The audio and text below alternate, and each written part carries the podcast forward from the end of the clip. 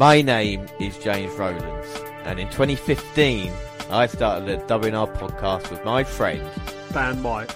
And every month we bring you the latest collections, newest content, 205 Live, and the crown jewel of the WNR NXT update. Also, each month, the latest pay per views, and we are live not only for the Big Four, but every takeover as well. Plus, in 2019, we go back 20 years and witness the attitude rise and the WCW's demise. Until we've watched everything, we are with you, and we, We are, are the the WNR.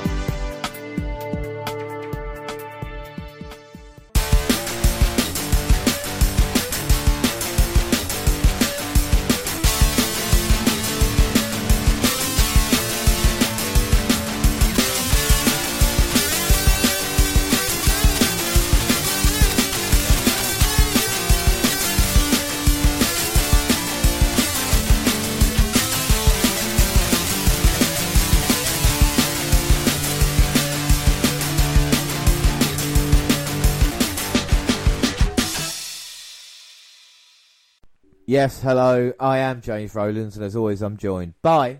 Dan White. And today it's the WNR 246. It's WWE versus WCW, and it's Fall Brawl 1999. But before we do the alternate intro, I have been to the dark side. I have seen a world that no man should see, and that's from being John Malkovich in 1999. But now, the real intro. In 1999, WCW and WWF were the two biggest wrestling companies in the world, and for the past couple of years had traded the number one slot. But as the year started, it seemed WWF had a plan to continue its hugely successful Attitude Era, while WCW seemingly lost the plot. Rather than focusing on younger talents like Booker T, Benoit, and the Super Over Goldberg, it instead pushed out stars like Raven and Jericho, and sticking with the over the hill stars Hogan, Piper, and Flair, who had passed their peak years previously. This year, the WNR podcast goes back 20 years and witnesses WWE's rise and WCW's demise. This is WWE versus WCW Monday Night War, September 1999. Well, last time out, WCW had brought back the red and yellow to arouse an ovation, and the Hulkster had called out Sting. So let's move on to quick Nitro results, and we start off September 6th. Yes, Lodi defeated Evan Karagias in the first match. Barry Horowitz versus Al Green ended in non-contest. Is he the NFL dude? Yes, yeah, yeah, yeah.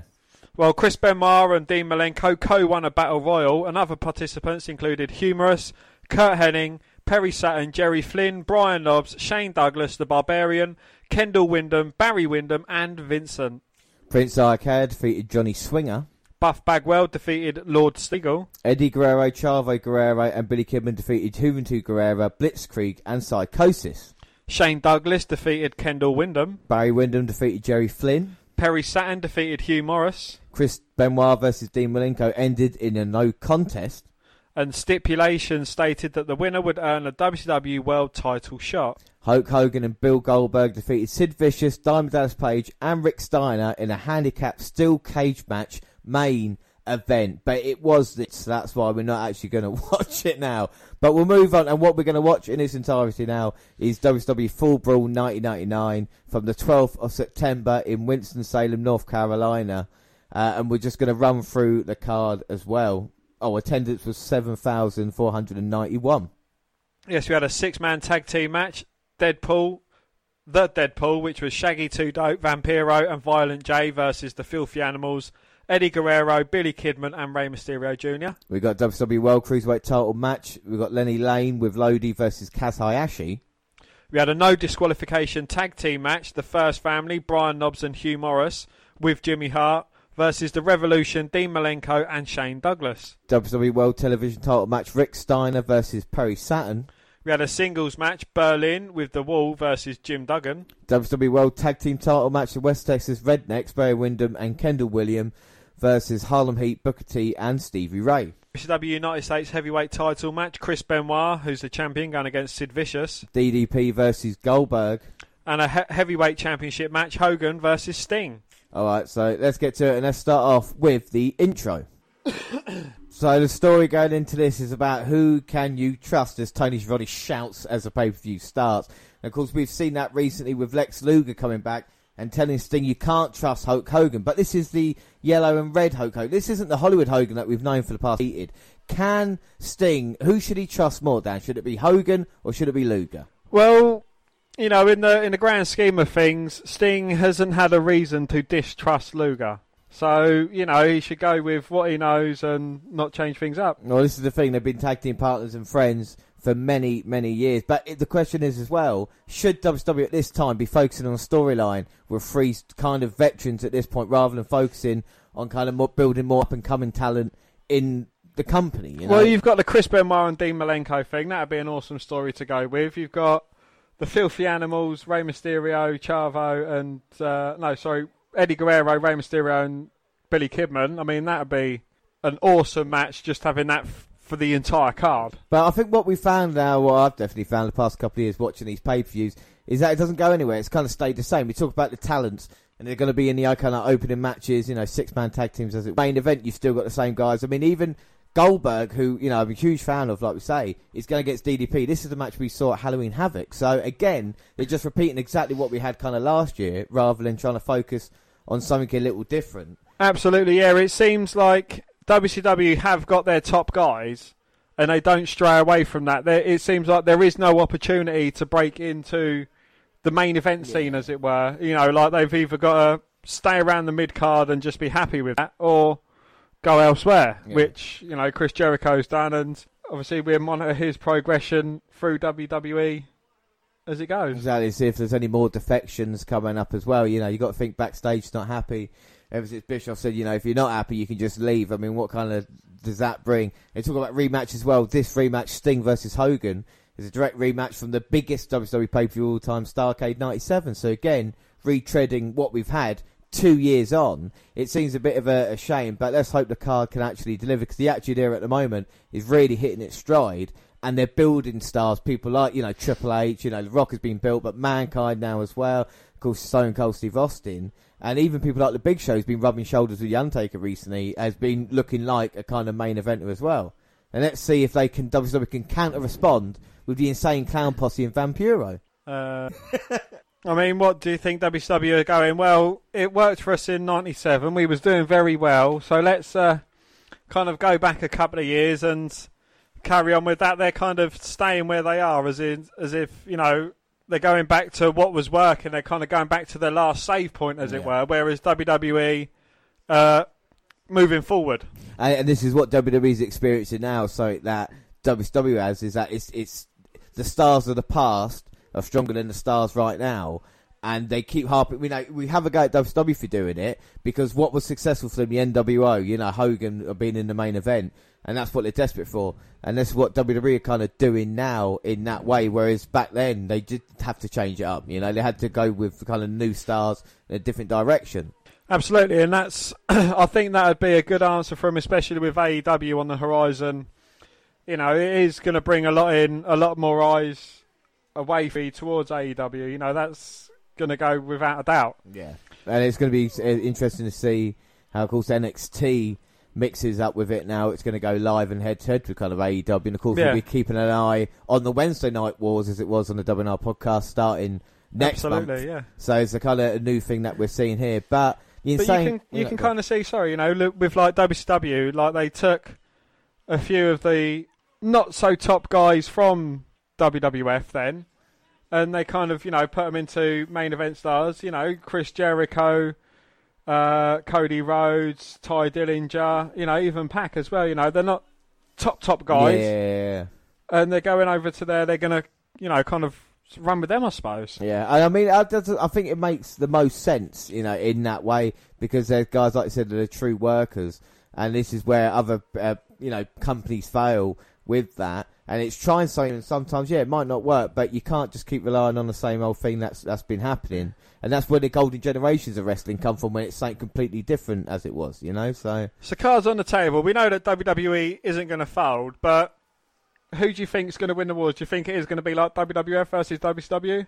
I don't. I hope it gets to that level. It'd be interesting to see the kind of first ratings for all the shows when it when it first happens. I think AEW will beat NXT uh, live and then see if NXT can respond. But if you know rumors are right, and if in app someone like Kevin Owens, who's obviously been fired recently in storylines could then in NXT. And just imagine if it, if he was a part of that as well. So WWE got so much talent that they can actually just kind of go with it as well. They've been stockpiling it, and we talk about if it's right or wrong. Well, do you think that's what their response is going to be? They're going to like lose a week or two early on, and then they're going to say, right, you know, we chuck Kevin Owens there, we chuck Cesaro there, we chuck, Yeah. you know, Drew McIntyre into NXT UK, give him a good run in there, and kind of, you know, backpedal, so to speak. It's not a backpedal, but it depends if it's looked at a developed brand or a third brand now. You know, if if they're, they're looking at NXT as a kind of place where the main roster type. Because you could put Shinsuke Nakamura, Rey Myst- uh, not Rey Mysterio, uh,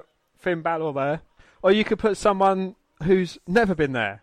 Yeah. Like, you know, get your Randy Orton down there or something, you know, and have him boost ratings. I mean, he'd yeah. win the war on his own. well, yeah, but this is the interesting. It's, it's questions that were asked, but you can see the kind of we we talk about WCW back in the day, kind of having so much talent. Why were these guys under contract for some amount of times? It's exactly what WWE are doing now to make sure that anybody else that comes out, you know, is a part of the the WWE banner and trying to stop AEW from growing and seeing if they AEW themselves can respond. You know, because if it's direct competition, they won't win. But if they're doing what they do well, much like we saw when ECW was doing it, even with TNA. You know, look at Impact Wrestling now; it's shit. But during that time of the X Division, look at the amount of stars that left there and went to WWE. You know, your Bobby Roode, oh, just fucking everybody on the roster. You know, there's no point listing them.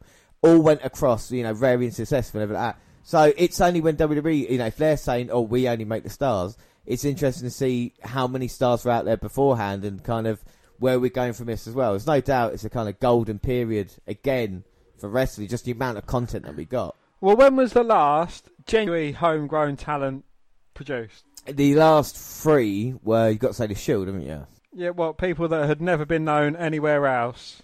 Oh no! Oh, just from the oh fucking hell! No, that is See, for me, it'd be going back to 2002, the class Yeah. of 2002. Like, you know, Cena, Orton, Lesnar. I mean, would you class Strowman as much of a star? You know what I mean? I don't know if he's he's kind of came from. He, I think it's bodybuilding, whatever it was that he was doing, or weightlifting. I don't fucking know. But you know, people like that. But are they true? They're not main eventers, are they? You talk about true Yeah. stars, and this is the difference. And this is why everything, you know, it's it's all about how it looks. You look at the, this match right now, and you've got six men. You know, the Insane Clown Posse with uh, Vampiro against Rey Mysterio, Eddie Guerrero, and Kidman and you think two of these guys would go on to be world champions. You know, this is from 20 years ago. At this point in time, would you think that these two guys would would ever near seen seen another company? You, you could never have called it, could you? You know, um, you can see the talent in them, but that's only through going back and watching it. You know, if you was watching it right here, right now, you'd you'd never have said, "Well, Rey Mysterio definitely going to be heavyweight champion. He's going to win a Royal Rumble from start to finish." Eddie Guerrero, he's going to have very impressive showings in Royal Rumbles. He's going to Defeat Brock Lesnar. Beat, yeah, it- it's, it's crazy. he's going to beat a man twice his size, built like a brick shithouse. I mean, Kidman's definitely got a certain look about him at this time, and I think Kidman is, I think, quite underrated in in some respect. Yeah, maybe not have the kind of greatest personality, but I think what we've seen through him watching WCW is that he's kind of one of the standout performers. But the problem is he's just been attached to the cruiserweight division, hasn't he? You know. Absolutely, yeah. Um, I think that is the problem with these going forward. You know, it's you only see these as cruiserweights, not legitimate heavyweight contenders. Well, Kidman's going to start in there, one of the clowns. I'm going to guess it's Shaggy Two Dope. I don't even know who they are. Clown. And Billy Kidman is getting beaten by. You can't even call him a music artist. He is just a clown, I got it right. It's Shaggy. Clowns. a- an arse clown. Shaggy Scoob. He sends him into the boot of Vampiro. Now they're working over Kidman. And yes, this match has started. now kick by Kidman. Beautiful drop kick. And the fans definitely happy about that. And now Kidman just stomping a mud hole, walking it dry. And sometimes it might be too easy because he works with a forearm now. Irish whip across. Well, Kidman and Rey Mysterio looking like they're a tag team. Eddie's just doing his thing. And now Shaggy 2 Dope with a clothesline. One 0 down. And now Kidman back on his feet though, managing to block Shaggy. And he is really not a professional wrestler. Look at this. What the fuck is this? Trying to wheelbarrow him. And Mysterio dropping the leg on the back of the head of Shaggy. And now we're going to see Eddie Guerrero involved in this. He's going to helo in over the top rope. Of course, Eddie been out in action for a very long time due to a horrific car accident. One of the nights low, he said to Eddie that he's going to keep paying him every week until he's back. And we've seen it, Eddie Guerrero's a lot sharper since he has returned. And that's what I love about Guerrero. Just always on, everything he does is on point. It is crisp. Yeah. And Rey Mysterio, yes, this uh, jean wearing, white vest, bleached blonde hair. this man would be mystical figure with his mask back on.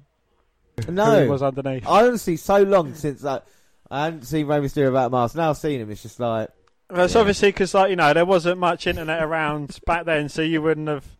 I suppose it wouldn't have even touched your radar. no. And now Violent Jay's in there with Mysterio, and he takes him down. He's got the move that doesn't work. Slingshot. No, Rey Mysterio doing. He's working his ass off, like trying to make them look better than they actually are. You couldn't be in there with three better workers to try and help you out. And- Absolutely. Well, Chris Benoit, Yeah, and now we get Vampiro. the actual wrestler. I mean, I don't want to be horrible to Vampiro. I quite like the character, and uh, as you see in 2000, I kind of try and pair him up with Sting. But if you see him now, my God, it's not been a good 20 years for Vampiro. and we'll try and post that on Facebook. But Rey Mysterio now with a Bronco Buster to Vampiro. And he tags in Kidman, his tag team partner. And the faces have had an effect on the heels all throughout the match. now it's Kidman with the right hand. And Jay's trying to hide behind the referee. And a weak ass chop puts Kidman down. Irish whip, dodgy kick to the midsection, and a DDT. Now Vampiro's going to look to powerbomb Kidman. Why does he need the referee distracted while he does that? I don't get it. He's like, hey, hey, hey. And as he does that, Rey Mysterio starts getting into the ring. The referee goes over there distracted, and then he just gut wrench powerbombs him. Well, we tried to pin, but Kidman managed to kick out. Ah, well, it was partially a save by uh, Eddie Guerrero as well. And the thing is, Insane Clown Posse should be kept as far away as possible from the action. They should be kept as far as from anyone. I mean, yes, they were in WWE, but they they didn't really perform, thank God. Huge shoulder block takedown by Vampiro. Kidman's in a bit of trouble now. And Vampiro, a beautiful spinning heel kick off the top, connecting. Mysterio in to make the save though. Now Kidman getting worked on by the Insane Clown Posse. And there we go. That's a proper way of actually distracting the referee there. Yeah. Knife edge chop by Vampiro to Kidman in the corner. And now it's the heels in firm control. Got Kidman wrong part of town. Double handed slap. He's going to tag in Shaggy. Yep. Running power slam into the cover. Two. and Eddie Guerrero with a very innovative way of uh, helping out Billy Kidman. Just a simple poke to the eye. Brilliant. And now Violent Jay's got Kidman Irish whip reversed. Sternum first into the turnbuckle and a clothesline takedown. Get the hot tag now. This match feels a lot longer than it has been. And now Mysterio, here we go. Here we go. The end's in sight. Violent J can't see him yet. Seated springboard senton. And he takes out Vampiro and Shaggy on the apron. Oh, a lionsault and rolls through onto his feet. One, two. No, Vampiro to make the save. The referee needs to control this match. Rey thrown against the rope. 619, 619's his way back in, but gets a kick to the back from Vampiro and clotheslined by a clown. I mean, I think clowns in wrestling peaked at Doink. Yeah. well, do you know it'd been awesome if they had introduced Doink as their father? Do you know what I mean? Like missing a trick with that. Yeah. But like you said, Doink the clown is a character that I think could have worked. These guys aren't, even though they are still performing to this day to the Juggalos, which is an awful or brilliant thing depending on how you think of stuff like that. And now Mysterio's hot tag lasted about I don't know thirty seconds. Yeah. He's been uh, shut down, getting thrown into the ring by Vampiro and a clown. It's like you had Doink, then you had Insane Clown Posse, and now you've got kind of Bray Wyatt. Well, Vampiro, Violent J, I think is a legal man, but Vampiro's just decided to put the sleeper on, and now the referee's just saying, "All right, So the same referee that made such a big point about Rey Mysterio, uh, Rey Mysterio and Eddie Guerrero get into the ring to try and break up this illegal maneuver. Yet the referee pushes them out and leaves the clowns and Vampiro in. And now Mysterio's in a lot of trouble as these get working, but Kidman's come in, and now Vampiro picking up Mysterio, and he just kicks him down. But then a back elbow for Eddie Guerrero. So why didn't Vampiro make it to anything big then? I don't know. I don't know what he's done. I mean, his attitudes weren't great backstage, but it's weird that WWE n- never went with him. I mean, Van Vampiro would probably say that, you know, he turned down the offers, but I don't know if the offer was ever made. He's found success in uh, in Mexico and a little bit in Japan. So But he's he's a guy that's very opinionated, even now, the kind of shoot interviews that he does. So maybe it's just a case of not the right attitude, a bit like New Jack. you know, it's someone like that. Yeah. just- Yeah, you're you're a wrestler, but you don't quite fit the bill. yeah, we don't really need someone like that. I think if anything, it would have been worth just taking on the character. Team up man. Yeah. Well, Eddie Guerrero's in with a monkey flip, but Vampiro landed on his feet. Catch him with a nice back heel, heel kick there. Uh, here comes Violent J. So these names are just idiotic. I think they just took two random words and just put them together. Yeah, I, I doubt it's their real names. I mean, would you name your kid Violent Wow. or Shaggy? Well, then again, that has been done. Yeah. But now the clowns going to double team Eddie Guerrero. It's Shaggy two dope off the top, and With a leg, drop. didn't connect. But Eddie sold it like it did. It hit him on the forehead. It hit his hair. it, it brushed his hair up in a slight quiff, And luckily enough, Eddie Guerrero sports a mullet, so it's kind of you know, the long hair. and we can always tell it's a mullet because it's uh, business in the front, party in the back. And now Vampiro gets a tag in, Isn't that the type of your autobiography? Uh-huh. Party in the back, poker in the front. liquor in the rear. Oh, and Eddie's in, taking out Vampiro, clotheslines Shaggy two dope. And one for Violent J and Vampiro. Straight back on it. Hits head. If Vampiro and the Clowns win, this is why WCW failed. and now look like Vampiro and Shaggy going to double team Eddie. Oh, what the hell was that, man? I think they was trying to kill Eddie Guerrero before he died. well, they look like a diamond cutter, but turned into just a slam. Now Shaggy off the top. And Vampiro cuts him off though with an uppercut to the throat. Gut wrench slam. But he's not the legal guy, but referee still can anyway, it doesn't matter. And then just for some strange reason after covering him, Vampiro gets straight back up. Gets caught with a drop kick from Guerrero. Eddie grabs hold of Vampiro's legs. Kidman on top. Shooting star. I think you need him in the jaw. One, two, three. And thankfully this match is over. My god, that was a long one. Dan, what are your thoughts on that? absolutely far too long. Um, it kind of took away everything that was or should be a tag team match. It's like you know, with tag team matches, we do like to see kind of like a um, a hot tag, and as soon as someone started gaining some momentum, they were shut off almost immediately. Um, them two clowns should have been anywhere near a wrestling ring. Um, Vampiro, he's not even that great, to be honest himself. I think you know all the hard work was done by Mysterio, Kidman, and Guerrero. Yeah, I think a, a match with these three uh, in should have been a lot, lot better than this, you know. And like I said, it might not be their fault, but again, it wasn't good, and it felt like it went on forever. And for an opening, that's exactly what you don't want to do. You want to get into the action quickly.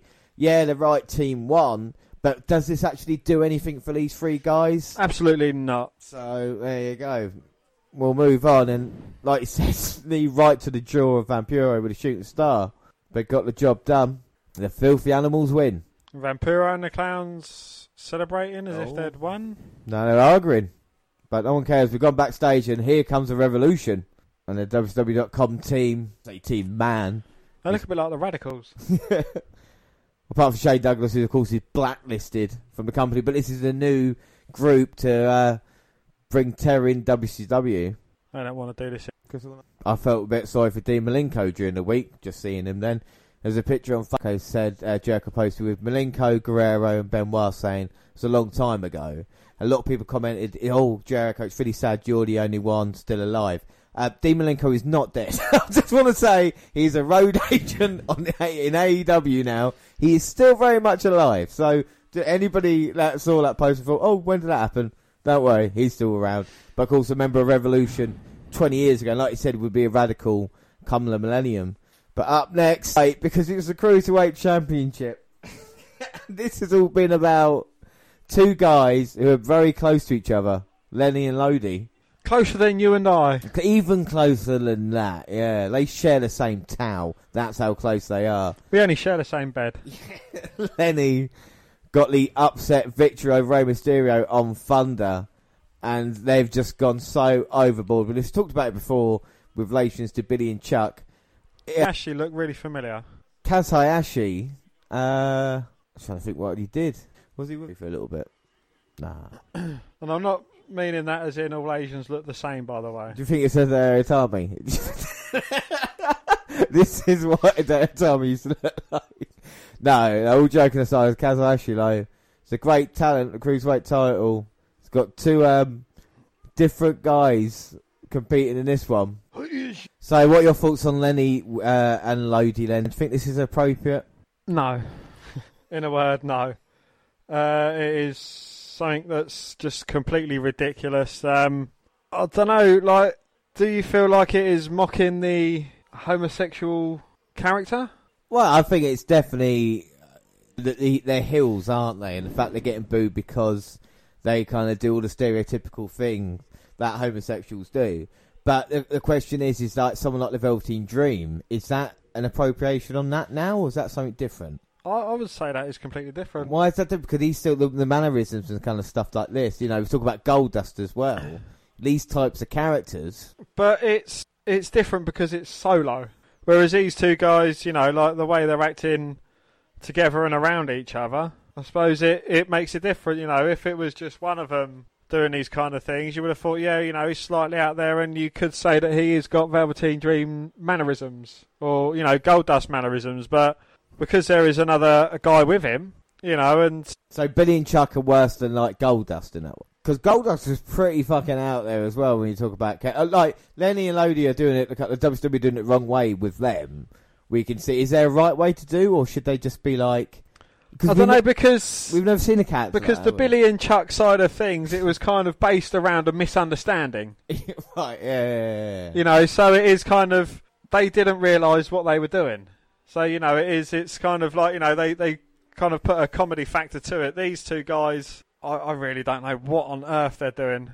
Well, they're lovers and they're also brothers, and uh, this is what we've seen in WCW. And uh, I mean, again, not one to compare him to Chris Jericho, but do you think WCW at that time thought to themselves, "Oh, we had someone like Jericho who came out and was a little bit outlandish and whatever it was, so we'll just replace him with someone like Lodi and just turn it up." Uh, you know what I mean, like hundred percent, Turn and it- it would it'd be the kind of Turn turn the fabulous up. yeah, it would be kind of exactly the same because that's what we think of someone like Chris Jericho. Well, not really, because you know you can see the similarities in the look, and you could say, you know, if this was a copyright infringement, you'd say, yeah, he is definitely guilty of it. But if you watch him wrestling a match and you watch, listen to him here, you know, you listen to him talking on a mic, you'd be like, yeah, no, that is nothing like Jericho. Yeah, what it no, should be. That's fair enough, but he's seen two guys who, like we've talked about, we've moaned about not seeing any new talent, and even though they are going the wrong way with kind of Lenny and Lodi, it's it's good to see other guys kind of involved. But for me, it wouldn't just be the cruiserweight division you would be doing it with; it would be kind of everything else. Does he prances about? He prances about and gets uh, a negative reaction from it.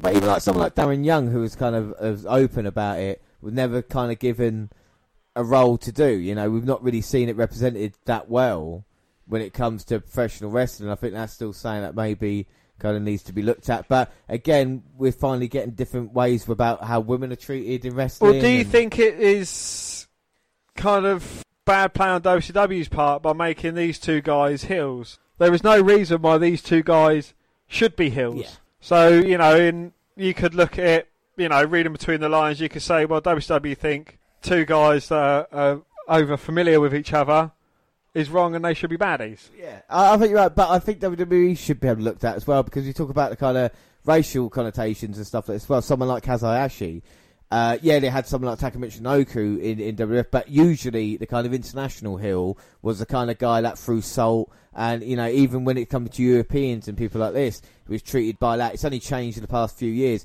because of if you look at the nationalities of everybody on the WWE roster, they're all from these different countries. It's very, back in the day, you know, in '99, it was either American or Canadians, and in your sprinkle of heels, people like fucking Fit Finlay or Regal, even in WCW as well. And that's kind of changed now, and even they were like, oh, we use Kaz Hayashi as a good guy. That wouldn't probably happen in WWE. So, Yeah, you have that side of things. Um, I think that's more of a an American stereotype because you know everyone else. You know, if you're American, you see America as number one, and everyone else is against you. yeah, yeah, apart from Lord Gideon. Lord Gideon yeah, Grey. he's all of them. But Kaz Hayashi showed his ability there. Beautiful Tope over the top rope, taking out Lenny and Lodi, and he might be in control. But as I say that, it's Lodi on the outside, tripping Kaz, and Charles Robinson now. Don't get me wrong, he's a great official, but he should be keeping his eyes close to the action. And now it's Lenny with the elbow drops, but Kaz manages to move out of the way. Starts unloaded with some right hands. Irish whip reversed. Ducks a clothesline attempt, and Hayashi into a wheelbarrow, but gets rolled up into a pin attempt. Quickly out, and a face first slam. Oh, just a two count though. Two.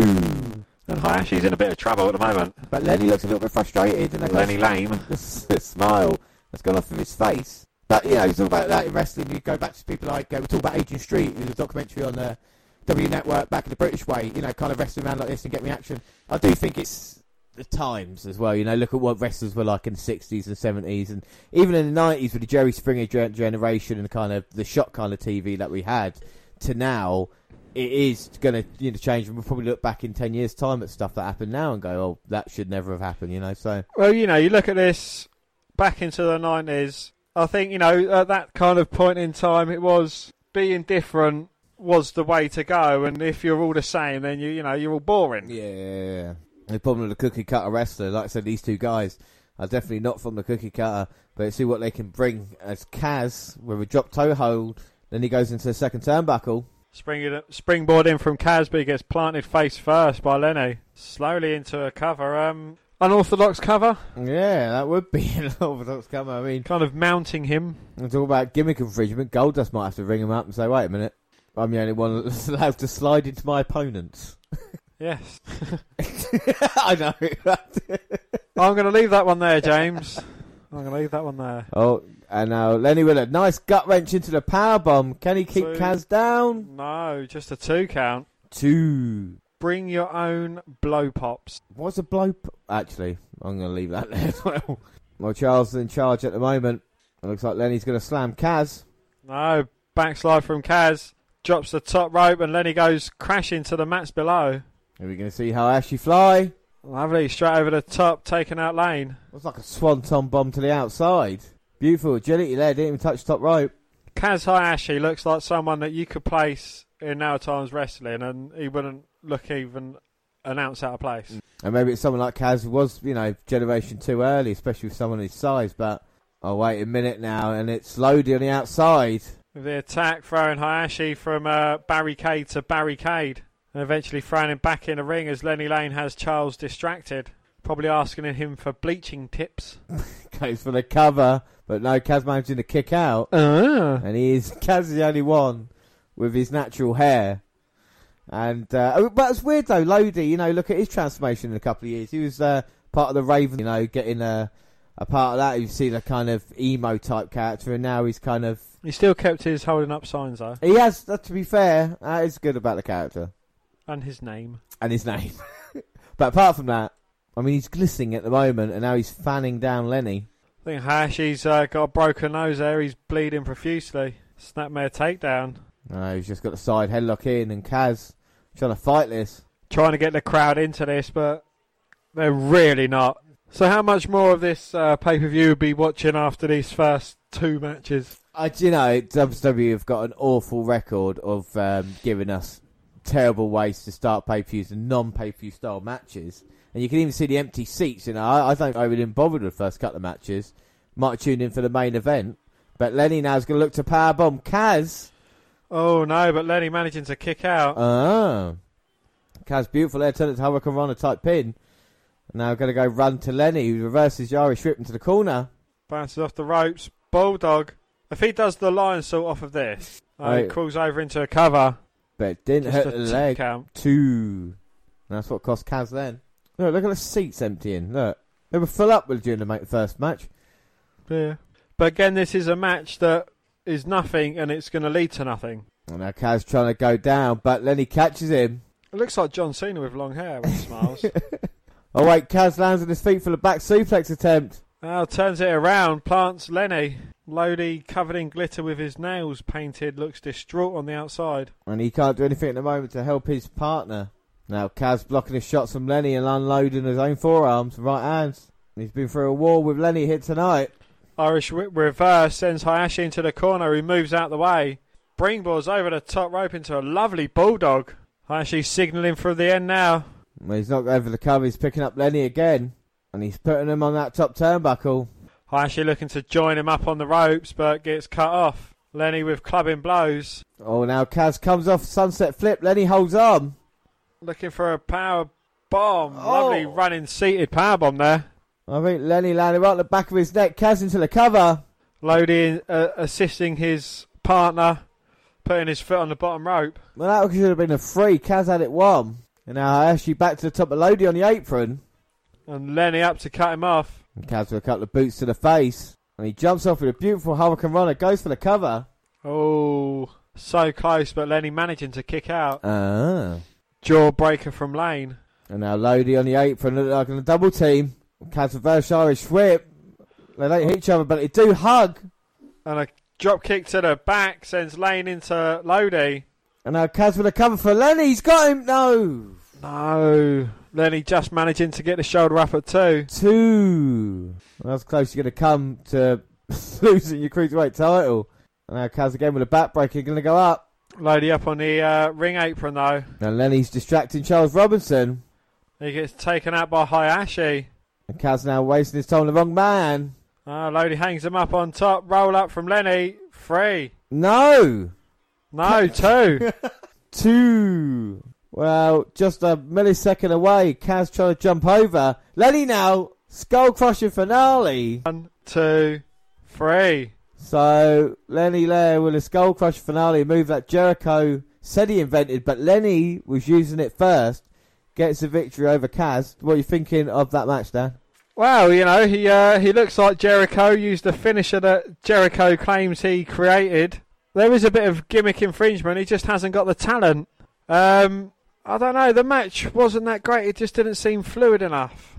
I don't think it was too bad. Better than the first match. Better than Um, the first match, yeah, but that wasn't hard. I think the chemistry between the two was alright, but with with Lodi at ringside, and that just seems a little bit weird, and Kaz gets screwed out again. But I mean, Lenny, have they got big plans for him in WWE, or is this just a thing until you know they stop getting the reaction? Who knows? But it's just still interesting here as we move on. He does look like John Cena in drag.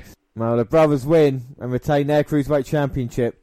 Mean Gene's in the ring, promoting the main event of the pay per view and interviewing one of the stars, of course, Sting.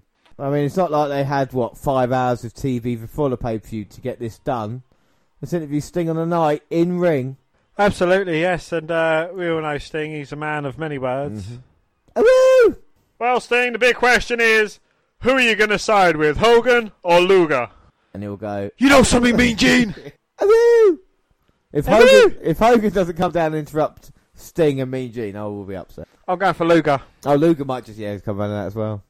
So Sting didn't really say much, really. I mean, Mean Gene asked him a question who she trusts, and he say, "We'll find out." And he could become a nine-time champion, and that's much more than I actually thought Sting had. I honestly thought that as well. You know, it's uh, you kind of underestimate what Sting actually achieved in WCW. Yeah, it's pretty incredible. Can a franchise player tonight beat Hogan? As the question is asked.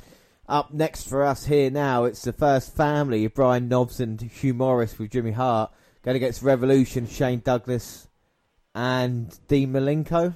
Yes, and uh, Brian Knobbs with a very 80s shouty promo there going into it.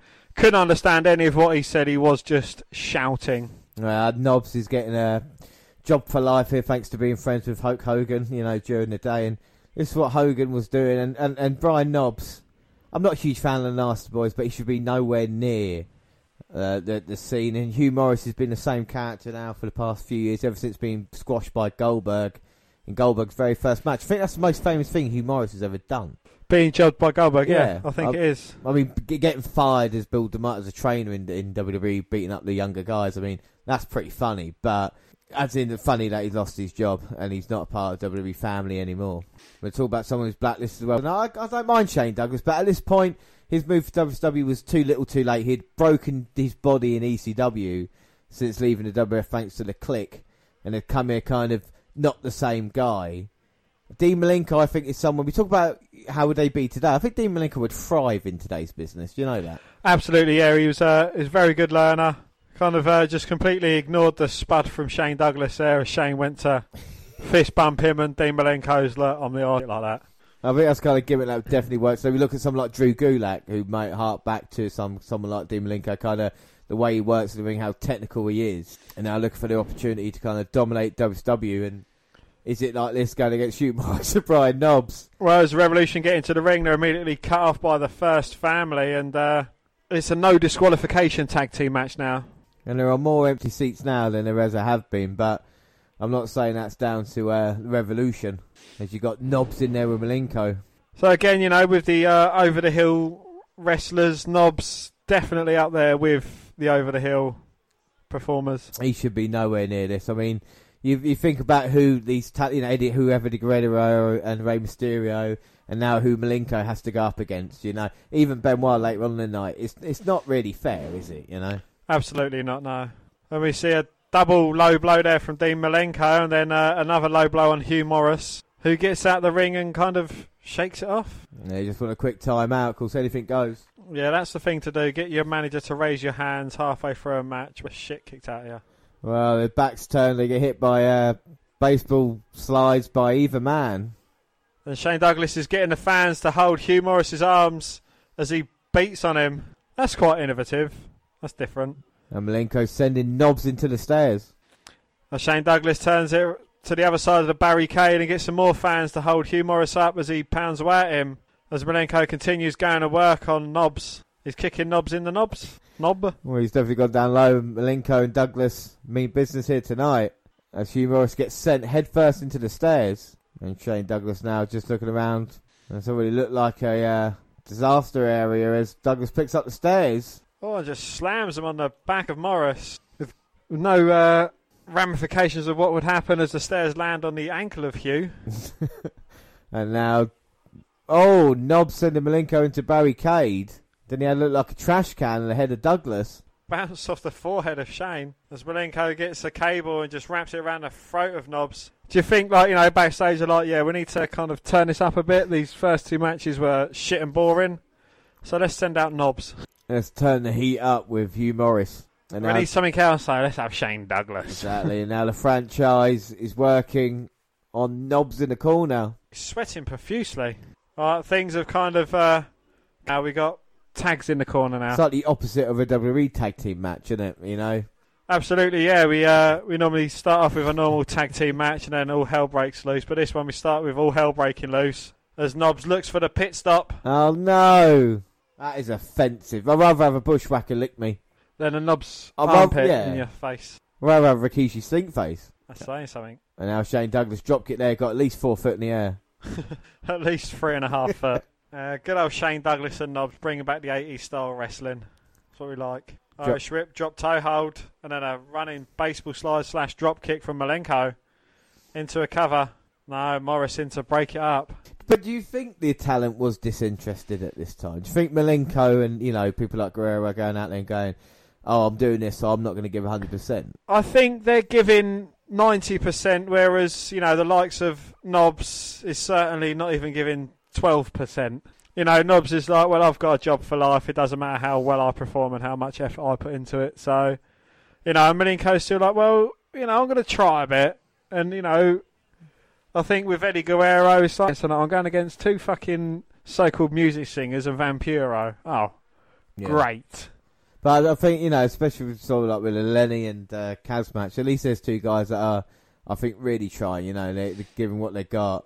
We think these guys are thinking like, what is it going to take? We're just going to be in these type of matches at every fucking pay per view to the end of time now. You know, Malenko's sitting there thinking, well, where am I going to go? They can't move past you know United States title level, and they're stuck with these guys who probably don't deserve to have jobs at the moment.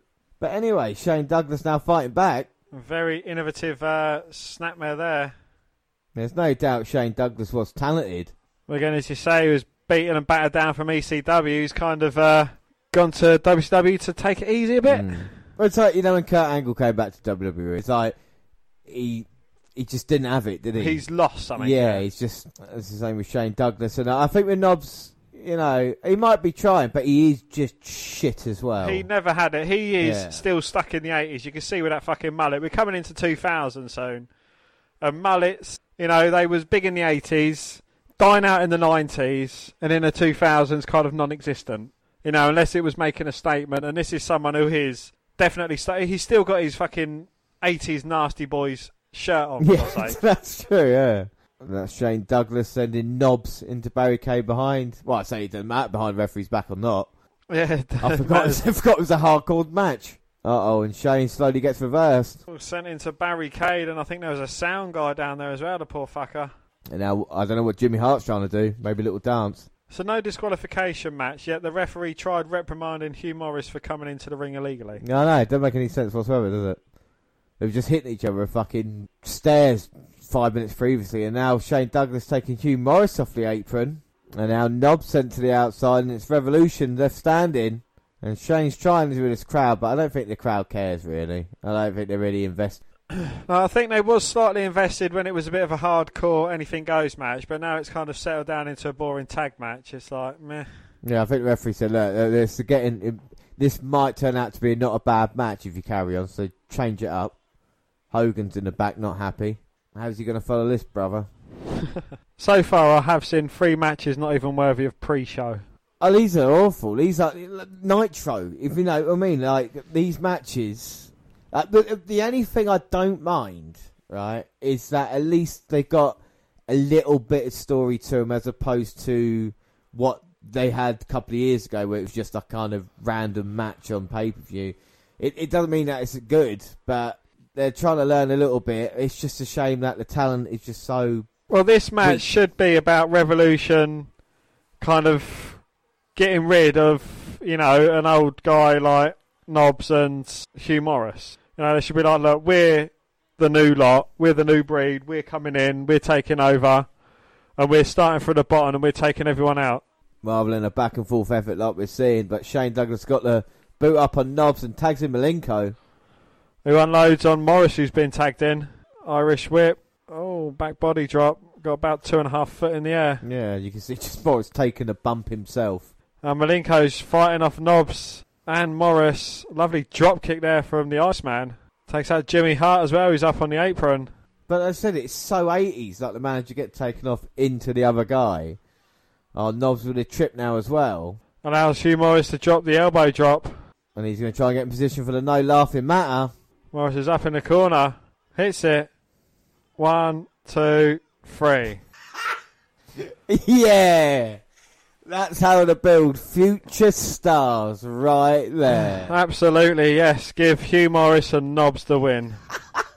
I don't mind, yeah, Morris hitting the move, but on Malenko as well. I mean, that is just a, a slap in the face, isn't it? You know? I mean, my God, that was terrible. Thoughts on the match? Absolutely fucking awful. The wrong men won. Um, the wrong person on the team got pinned if the wrong team was going to lose. Um, just no. I say I'm shocked and appalled. And uh, we see some so-called highlights of that. You see, Jimmy Hart took out Knobbs, but Knobbs got straight back up and managed to trip Malenko in that same kind of segment. Was standing there watching. And now, then he decides, oh, hang on a minute, let me go around and get Knobbs. And Malenko just looks shocked on his face when he's getting pinned as well.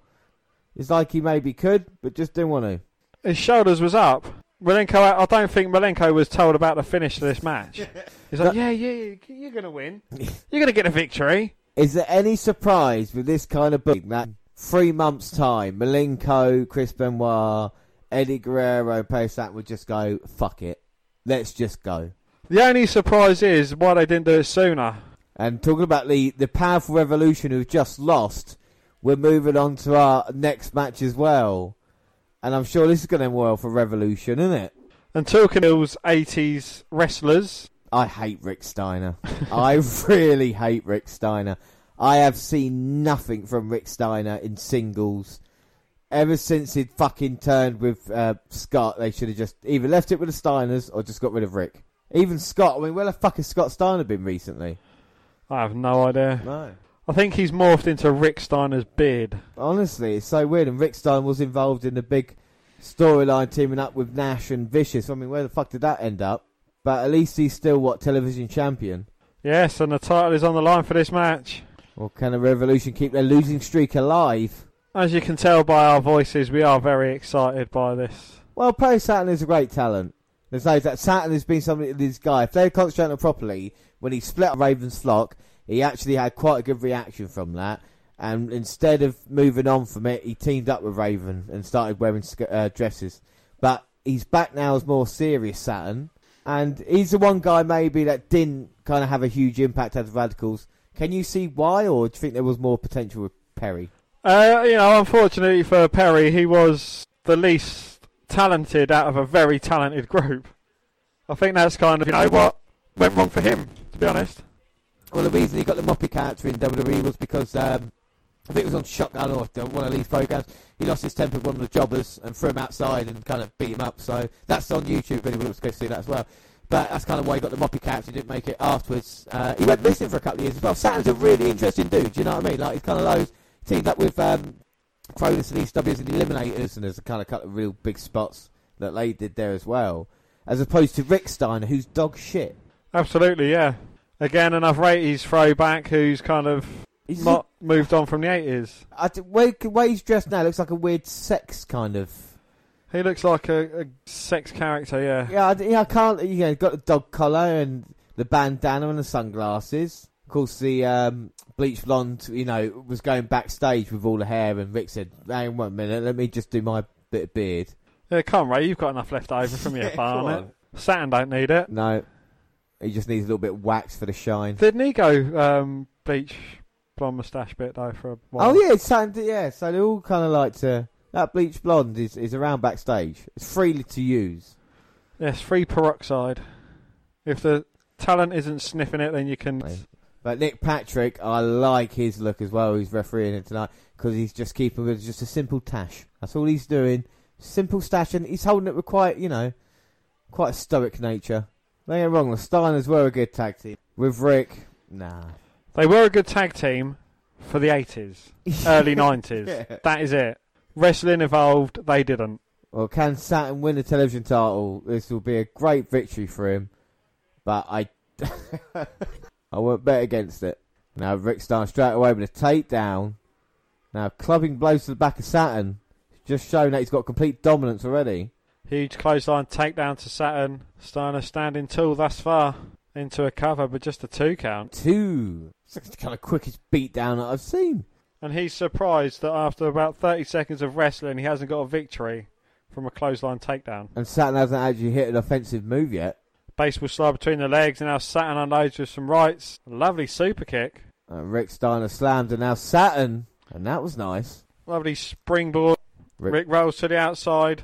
I was half expecting him to go, God, sod this match and start walking up the fucking aisle. Time out, time out. And Saturn now managing to throw Rick back in. Saturn wailing away with a huge right hand to the head of Steiner.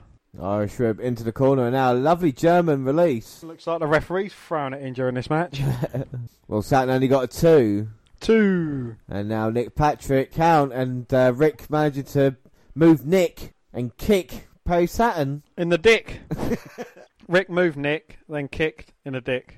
And now we're going to see a Steiner elbow. Sucks to be him. And now it's Rick Steiner who's taken over again. Gone to the outside with Saturn, throw him into the stairs.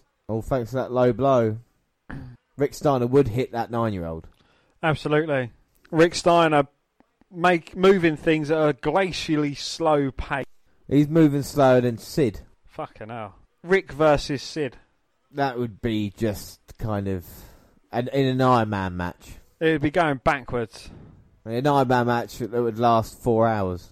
Feels like 26. And now the ringside mats have been exposed for pure Steiner with a DDT on Perry Saturn. Straight on concrete, right in front of the referee. Rick Steiner's smirking. No, James hasn't got a cigarette in his gob. He's got a smile on his face because he knows slow and steady wins the race. Oh, despicable action there by Rick Steiner taking out Saturn. Throws him back in, and uh, surely this is it. Well, don't call me Shirley. It doesn't look like Saturn's got a lot more left in him. But the amount of time Rick's taking to actually strike Perry, it gives Saturn enough time to recover and fully heal. Rick Steiner looking into the crowd rather than focusing on Saturn. German release. That's quite an impressive suplex. Into a cover. Only a two count. Two. And Rick putting his hands on an official, looking to strike him. Gets rolled up by Saturn, but Steiner immediately kicks out. Ah. And another Steiner line putting Saturn down. Rick Steiner looks like your mate's uncle's just come out of prison.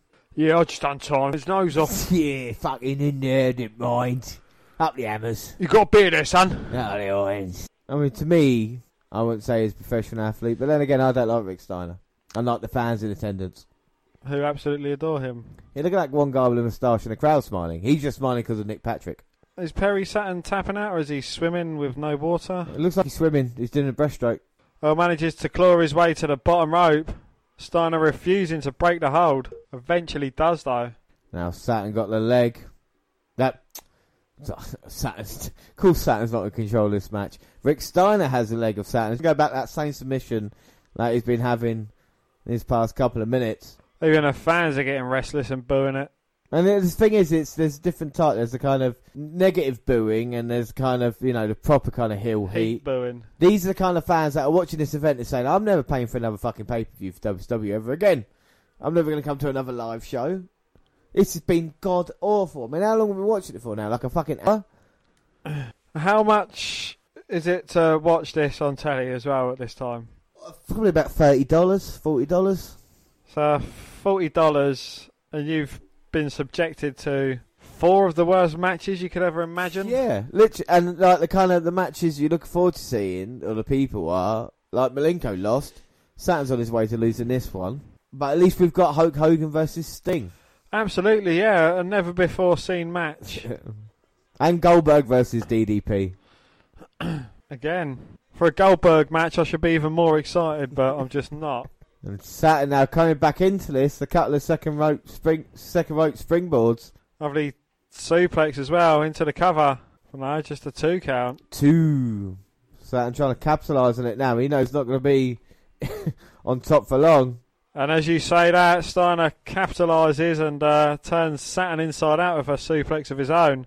Leg hook into cover. No, just a two count. Two. Now Rick Irish ripping Saturn. No. Fireman's carry. And the Death Valley driver. Can he get the cover? One, two. Ah. No, Steiner just managing to kick out. Ah. Could we be seeing the rings of Saturn up next? Saturn signals for it. Up, try and finish him off again. No, Rick blocking it with a strike to the face. Now a power bomb. Oh, no. Upside down into the turnbuckle. Uh oh, and now's Rick Steiner going to go for the deadly second rope bulldog. No. Top Gonna- rope bulldog. No, leg gets kicked out by Saturn. Crutches Steiner on the top rope. Now Saturn going to go suplex. No, Rick fighting off. And Rick suplexing Saturn down. Now he comes off the top. With the bulldog. And that is all she wrote. Perry Saturn goes down thanks to Rick Steiner. Rick Steiner wins. The fans aren't happy. Nappy. I'm not happy. What are your thoughts on that match? Atrocious. Rick Steiner didn't sell a single fucking thing. Everything that Saturn, he hung him up on the top rope. That had put a man out for a week. Steiner managed to fucking come back, capitalise, and get a victory from it. Like, what the fuck? Well, Revolution are having a great night, having lost to Brian Knobbs and Hugh Morris, and now to Rick Steiner. Can Chris Benoit continue that tradition? I mean, your newest group about the future are, are losing every match. I mean, what is the fucking point? Uh, and this is why, you know, they said fuck it in the end. It's been a horrible night. Can Mean Gene save us? Oh, he's got the Hulkster with him. Well, you know so, Mean Gene. So Hulk Hogan has sworn on his kids' lives that he will not stab Sting in the back. And of course, you can trust Hogan at his word. He's got one of those faces. Old, wrinkly, past it. And Hogan's sick of the accusations. I mean, how dare they? How very dare they? He's going to make sure Sting's 190% ready. Yeah, uh, How, how, uh, that is an actual figure. fucking hell. He didn't just make that up. No. And he's sworn his kids' lives again, so I believe him. Well, his word is born, and Mean Gene said, you know, that is right for the most part. Even Mean Gene looks a bit tired, you know? He's probably been watching the fucking action. Yeah. And Tony Schiavone just walking through with Mike Tenay and Bobby Heenan what we've seen and the main event, because we've not spoken about it enough just yet. It is literally just a full, complete undercard for a main event. It's awful, isn't it? You know, like we have a go WWE events, but this is this is torture at the moment. Absolutely. We've not actually seen. Give us give us something that we're going to enjoy. I've not seen a match that I'd score over three. It's just you know, Buff Bagwell's gone missing, and we might not have that big match coming up. So let's go and find Berlin now. Da. Well, that's Russia. Tell you, Berlin's lucky that he came from Berlin, isn't he? Absolutely. It might be a little Frankfurter. Oh, Huh? it could be Stuttgart. Hamburger. Oh yeah, this is the wrestling debut of Berlin. What was you saying about wrestlers from foreign countries coming in and definitely being baddies? Yeah, well, there we go, Berlin. Well, we've seen Berlin before. We know him very well. Uh, but he's coming out with a wall as his personal security guard. And Berlin now, he might have a new attitude and look, but I'm sure once we see him in and this new look, and the first man he wants to face was Buff Bagwell, but Buff Bagwell's not around, so who will answer the call? Has anybody tried to ring Judy Bagwell to see where Buff Bagwell actually is? Just leave her a message pin on an answer machine or something like that. What a fucking weird. that. About Hacksaw Dim Hacksaw Dim Duggan. Hacksaw Dim Duggan is coming out here right now. Hacksaw Well, Jim Duggan. If anyone is going to go against and defeat a German, it is going to be a man carrying Old Glory across his shoulder and a lump of wood in his hand. I mean, even that big lump of 2x4 that he carries isn't as big as Berlin's wood. Right, doubt. And I see you've noticed who Berlin is now, but I can see you holding your wood in your hands as well. And not as impressive of uh, Jim, but we'll see in action now. See Berlin, can he step up to the All American? The most excited you've been since Fall Brawl has started. Well, knowing the way that this card is going, Hacksaw Jim Duggan is going to beat Berlin. in his debut. We talk about making debuts. A new character debuted. Will he be successful? And Jim Duggan, we talk about past it over the hill 80s wrestlers. There's no way in hell he should be in WWE at this point as well. But to his credit, he's getting a huge chant though. But more empty seats. Well, Jim Duggan goes to put uh, his wood down, and that brings Berlin out and attacks him from behind. Lovely leaping dropkick. Now Berlin with a huge right hands, but Irish whip to reverse. I don't think this should be called Fall Brawl. It should be past and present. Let's team an 80s over the hill superstar with someone current day. But here's a twist. Let's have the over the hill person win. Well, Berlin sent to the outside, and that won't put him off. As far as character changes go, though, this is a completely different look. Without a doubt, you know, and it's it's saying that he was, you know, known as Das Wunderkind for so long, and they went with this and thought it would be successful, and um, didn't really work. But I think he's a great talent. I think it's something that could have done a lot more with. I think nowadays coming around again, we talk about it. He would have, I think, had quite a bit of a success. Absolutely. He would have destroyed Joey Ryan. Well, do you imagine someone like Dragunov on NXT UK? Is someone like Alex Wright would have been maybe? Yeah. Instead of having to be that kind of, you know, Das Wunderkind of dancing or kind of like, oh, this is the kind of character we want you to be. Berlin from Berlin. Will you finish with the Berlin, Berlin slam? It's quite funny that uh, it's Berlin Wall. yeah. They're going to get David Hasselhoff to come and sing on top of it. And now Duggan has taken control of Berlin. Got him up. Hey, don't see that move anymore. I haven't seen that move since the 80s. The inverted, well, the, the atomic drop. Double axe handle smash as well. Oh! So I reckon Duggan's thinking, yeah, these Yeah, I've got them in the palm of my hands. Let's give him a quick USA chant just to get him, just to make him happy. Oh, Duggan looking to duck, gets caught with a kick to the chin and a clothesline takedown, and gets his fingers stomped on by Berlin. Got a very interesting haircut. I like the sideburns. The sideburns that go nowhere. Yeah, I think that's like his career. I like know? the V in oh, his yeah, I didn't notice that. Well, it, part of the reason they changed the character is because they didn't want him wrestling just in trunks anymore. They want long trunks. They said it's too much of a distraction. Oh yes. But, you know, you can see it. Oh, you can't miss it. He's not wearing knee pads. no. it's wrapped around his leg. Well, the fans chant USA, but Berlin having none of it. Snapmare into the sleeper. Oh, I've got Campwell. And now, and now Duggan getting to his feet out of the submission and back in Berlin up into the corner. Big shoulder blocks. Finally get some separation. Irish whip. Well, oh, I thought he was going to see the Mojo Rawley inspired three point stance. But luckily Berlin with a boot up, taking Duggan down. But Duggan ain't going to lay down for Berlin. He's full of American pride. And Berlin just trying to choke the life out of the American made Jim Duggan. Uh oh. He's Dugganing up. I see it up. Oh, when he grabs Berlin front face lock. No, this is actually turned into a kind of amateur wrestling match. Duggan backing Berlin up to the ropes. Referee calling for a break. Clean break from between the two. That's Berlin showing Duggan a lot of respect. As loud as the crowd have been in any of the matches so far. Absolutely, yeah. And now collar and elbow tie up. Berlin going to go behind. Another snap there by Berlin. And this time, oh my god, he's looking to kill him. If he puts that leg over and he gets hit by the Alex Wright special. But Duggan is getting smothered at the moment. You do not want to be in between the legs of Alex Wright or well, Berlin. luckily for uh, Duggan, Berlin manoeuvred it to a sleeper hold. He said, "No, you're not ready for the old cock jammer." Well, I tell you something, that is the most deadliest finisher in professional wrestling. You're slightly envious of Jim Duggan now, aren't you? Uh, do you know, Jim Duggan, you know, I don't usually like him, but he's been lucky in this match. And the power advantage obviously goes to Berlin as well.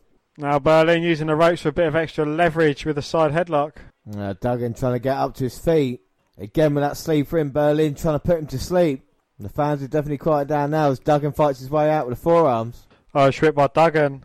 Back body drop. And Berlin's gone to the outside. Oh my god, and the wall there. Moving those uh, mats on the outside. How thin are those mats, Dan? Those mats are just wafer thin, mere millimetres thick, but it's preferable to being take rate. How did the referee not see that? Come on. He pretended that, what, a fly got in his way or something? He blinked. Even the wall acted like, oh, hang on a minute. Right on the concrete. I think Berlin could have got the job done, but he's now going to try again. Oh, Duggan can barely stand up. Oh, he's going to go for neckbreaker. That's like a stunner. And thankfully, this match is over. Thank fuck for that. Berlin gets the win with a reverse neckbreaker. Dan, what are your thoughts? Again. Awful. I mean, you know, you've got someone like Berlin, he's got a kind of try and carry a former 80s wrestler through a match and trying to make it something entertaining and good. You know, it is, it's no easy feat. Well, the sunglasses come on, and Berlin means business beating a, a legend like Jim Duggan. And how much more success will he have in uh, WCW? I'm going to go out on a limb and say none. But at least the younger guy won. Bagwell's turned up. Well, Buff Bagwell's too late for his match. What reason does Buff have for being late, I wonder? I was doing all the blow in my hotel room before I actually came to the show. I think that's what he was saying. Like, My mum wouldn't let me out. I've got to finish that mountain of coke that I had. Like, otherwise, exactly, my mum had to finish me off first. I don't know what Judy or Buff get up to. I cannot confirm or deny. But the fans still love Jim Duggan, and here comes Buff Bagwell. Hugs Duggan, who pushes him off.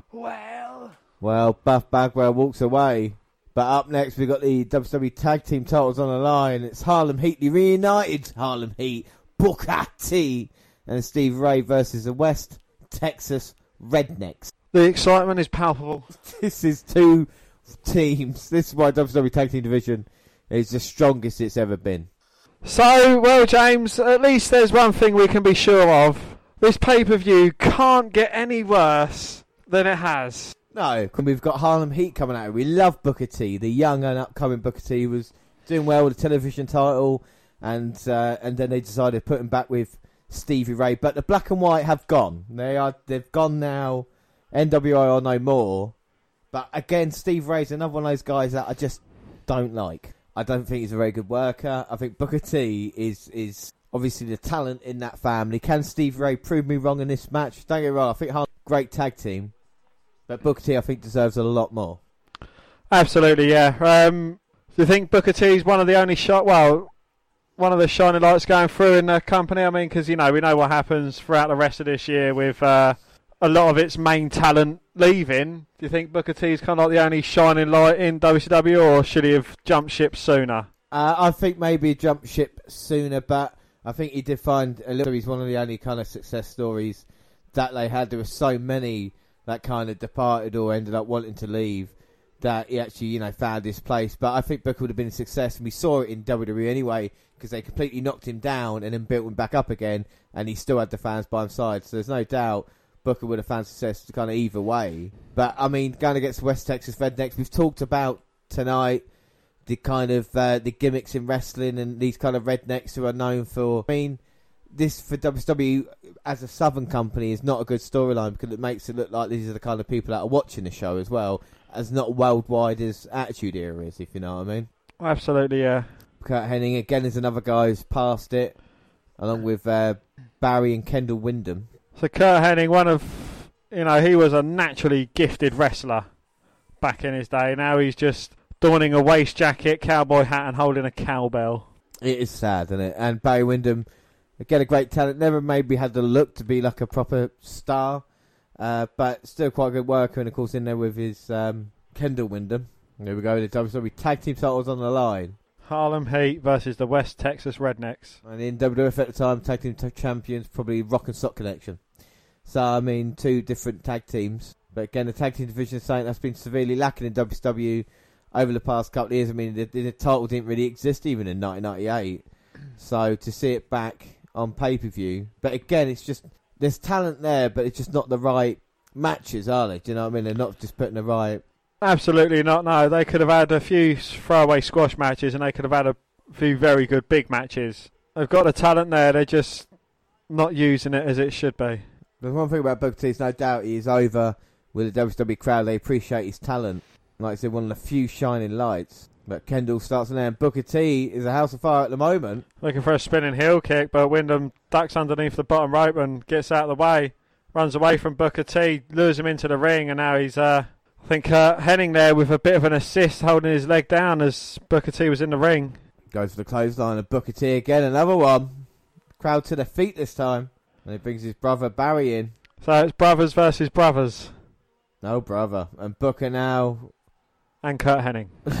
jabs and a huge heel kick. It's a shame they're not matching outfits, really, the Harlem Heat, but still. Nah. I think Stevie's tried, and Booker just said, no, I'm going to wear what the outfit I wear at the moment. Well, they've both got flames. So they've got the heat. And Stevie, they're just the way he punches and stuff. I just don't like. I don't like it. Of course, Windham's married into the Rotundas as well. And Barry taken down. Booker with the atomic drop on Kendall and a boot to Barry. Stevie Ray's getting fired up now. But Barry shuts him off. Now Kendall tags in and Curt helping out ringside. Talk about broken down wrestlers like Steve um, Shane Douglas earlier. They talk about Curt Hennig just just can't go anymore, and that's why he's basically a glorified manager. His back's broken down, and you know, was it a success to be WWE? For him, maybe the paycheck helped, but it just it wasn't right, was it? You nah. Reckon little uh, Curtis is watching at home. but yeah, he, he, should be around as uh, Kendall with the leg drop to Stevie. That's alright, Dad. I'll make you proud. Barry Windham with a DDT to Stevie Ray. So you say the Windhams are kind of married into the Rotundas. So you've got Hennig as someone who's associated with the Rotundas, eh? Yeah, B team. So the B team have had history in the past. Windham with the elbow drop though onto Ray. It's almost like their job is just quieting the crowd down as much as possible. You go right, okay. Yeah. You were making noise a minute ago, right? Let's take Booker T completely out of the match. Well, we could have some very, very good matches, but then we don't want to take the limelight from shining on Hogan's yeah, exactly. bald head. You know, Hogan wants the main event. This is all just build up for the Hogan match. Oh, power slam by Stevie Ray, but Windham manages to get out of it rather simply. Now he tags in Kendall, and Booker gets a tag now. And Booker now with a huge right hands, taking out Kendall, taking out Barry. Irish whip to Kendall. Oh, side kick to the head.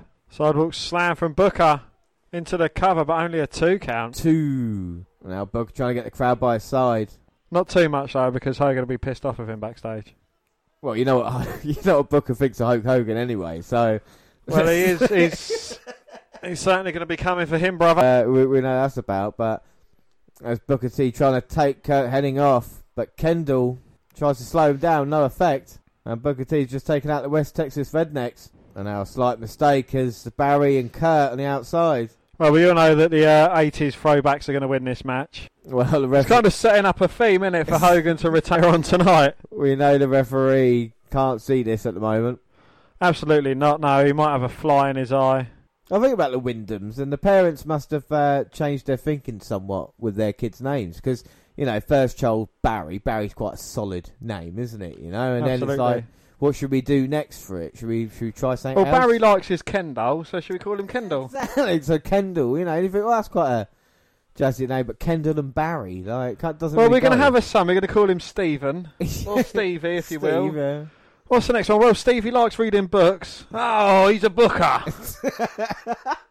Uh, yeah, to be fair, I didn't think about that. that's ridiculous. Their names as well. what should we give him as a middle name? Well, he likes drinking coffee, so we call him T. T, yeah, just to annoy him. now Kendall is working over Booker T. Booker trying to fight his way back into this. A few elbows to the midsection, breaks the sleeper hold. Now Booker's firing back as best he can. Irish whip reversed, ducks under a big boot attempt from Barry. Uh, Kendall. The axe kick. I think Kendall went down a bit too soon with that, but Spinaroonie and another Spinaroonie spin around by Barry Windham with a clothesline. And Hennig comes in with a punch to the head to Booker. Stevie trying to level the playing field. Stevie has not helped his brother at all in this match. And the referee was distracted throughout that tag, but yet it's a legal tag. And he gets thrown out to Curt Hennig and bounced off barricade. And even though the referee was diving out of the ring, looking straight at Curt Hennig, he missed him attacking Booker T. I'm going to start thinking Steve Ray's in cahoots for the West Texas Rednecks soon. Absolutely, yeah. I mean, Booker T's just been beaten down, and Stevie has not helped the situation. Situation. And now it's Barry Windham who's got Booker T in trouble. And a spinning back suplex goes for the cover, but no, Booker managing to kick out. Ah, it is awful. It even And now Barry Windham putting Booker T up. Gonna suplex him off the top. Oh! rolls over into a cover. But Stevie Ray actually and doing some good whilst coming in. Well, the thing about these, the West Tes- the, the Windham brothers, especially like this, the 80s throwbacks, that they don't sell for anyone. Do you think they're all backstage saying, yeah, these fucking young bucks, we ain't going to sell for them? Uh, do you know, I think that's part of it. I think they look at the smaller guys and go, well, they're just cruiserweights, you know. And I think with Booker T, maybe they look at him and just think, like, what's the point? But they're, they're selling ability as well. Like, you know, people like Steve Ray and Rick Steiner. It's just, it's all awful, isn't it? You know, so. Well, you know, you've seen them get hit, taken down, and then they just immediately back up again. You know, it's like as if they'd never been touched. And now Booker gets sent into that top turnbuckle. And it's Kendall with the left hands, Irish whip. Booker manages to jump over, turn it into a sunset flip attempt, pin. But Bay Windham up to break it. Now Kendall with a front face lock. Booker backing him up in the corner. Stevie gets a tag. But of course the referee didn't see it. It's definitely one tag the ref wouldn't say. I mean, the. Windham's tagged behind the referee's back and he didn't see it but allowed it. But when it happens to Harlem Heat, it's a completely different way of reasoning. And now Bay Windham's got the sleeper on Booker T. And thanks to, um, again, poor official. Like I said, the WCW officials are the worst in wrestling. And let me guess what's going to happen here.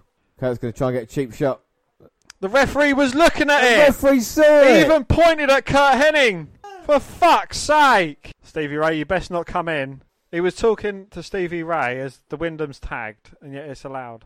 And now Kendall on the second rope. I don't know about Stevie Ray being in West Texas Rednecks. I think the referee is. No, the referee's got paid a little bit. Stevie breaking up the count. I mean, this paper has the ability to make a 10 minute match feel like a half hour contest. And booking out. Stopped by Kendall. I don't know, you know what I mean? Absolutely. He gets the tag, but the referee was looking at Curt. Oh, Not again. again! Second time. The false tag. And Stevie's in, but he's not legal. When he hits the clotheslines. The referee just sitting back. And a clubbing blow for Curt Hennig as well, for all his involvement in the match. And now Stevie's going to go for flapjack. That's a clothesline attempt from Kendall.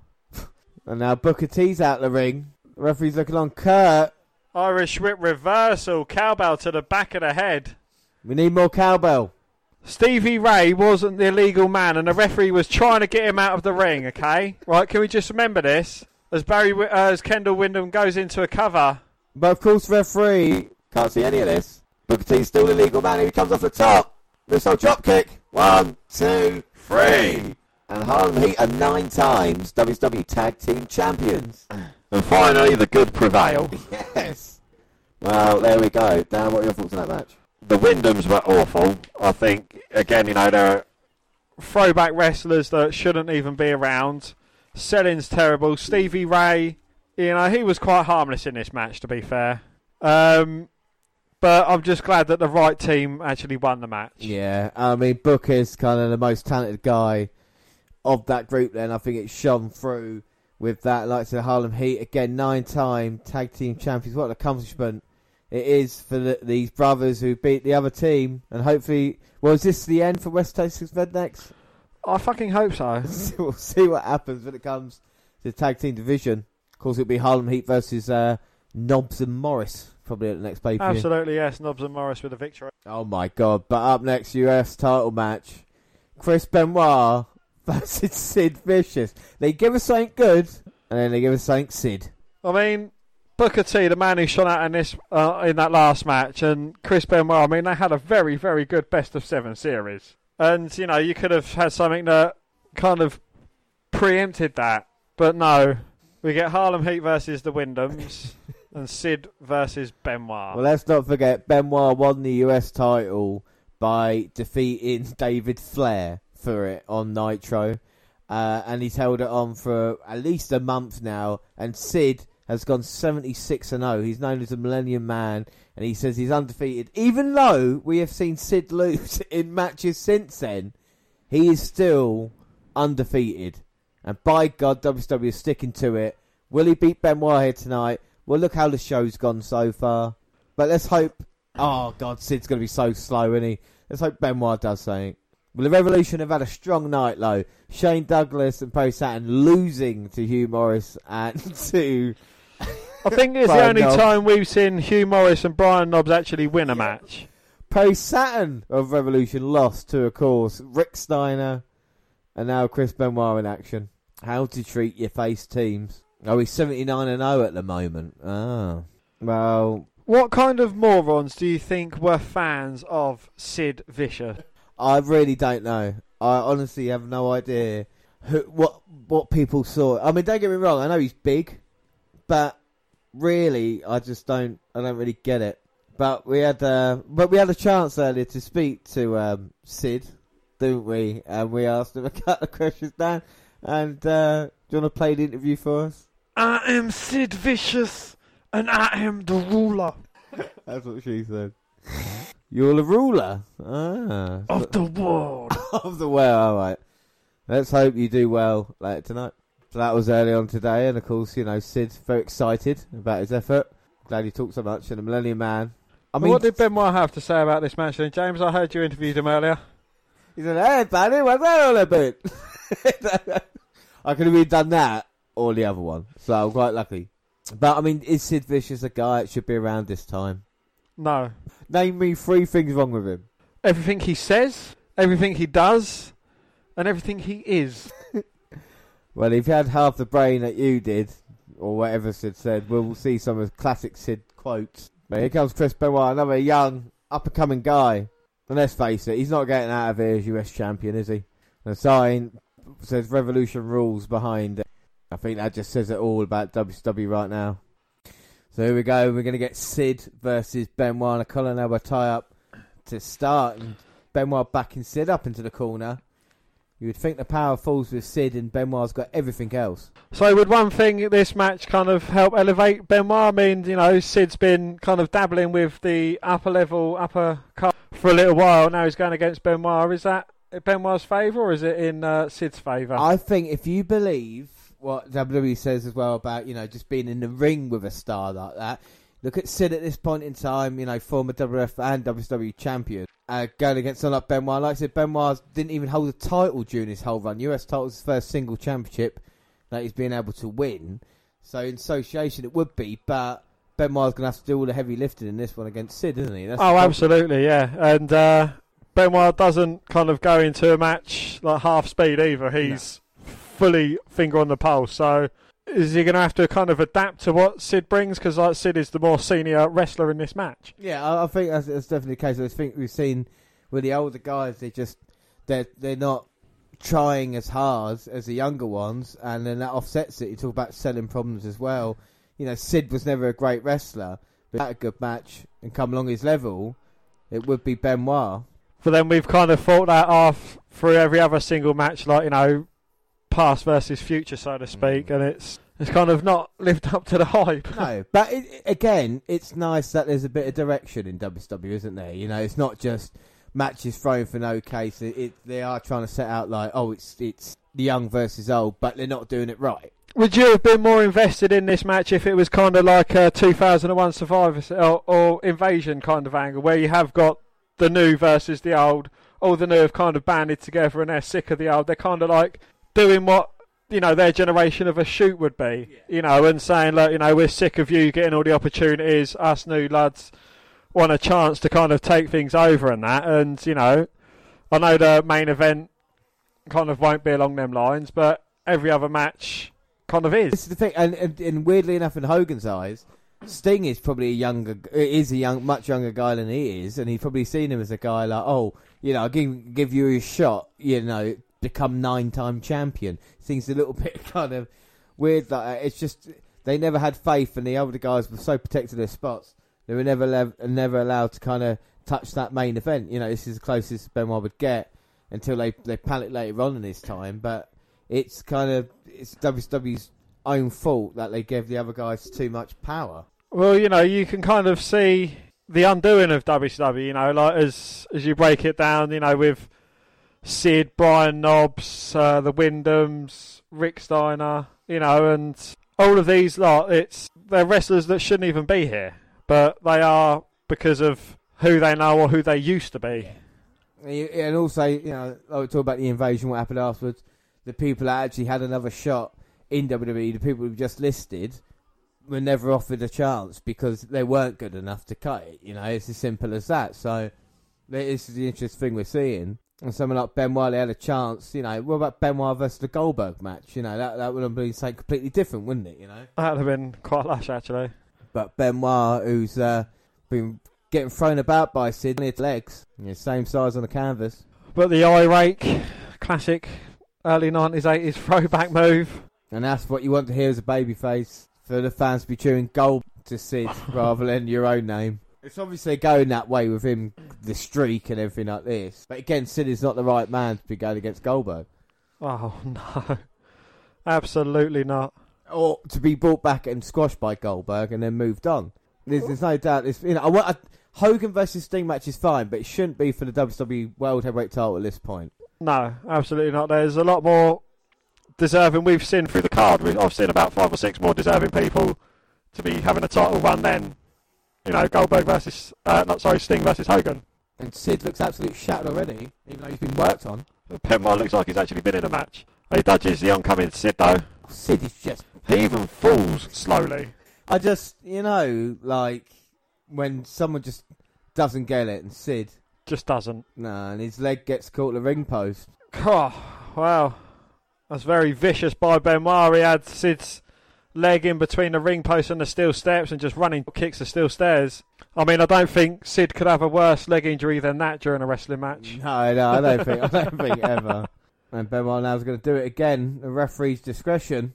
Benoit, you can see he's actually trying his best to get a decent match out of this. You know, he's doing what every smaller guy would do against a bigger opponent, trying to take down legs, you know, and just doing everything he can. But I don't know, Sid's just not playing the game. Mm. But it's even like he's just kind of his look and the kind of the crippler gimmick and the, the outfit just looks like a star as well. You know, yeah, he's a little bit smaller than the average guy, but there's still stuff he can do. And look at that.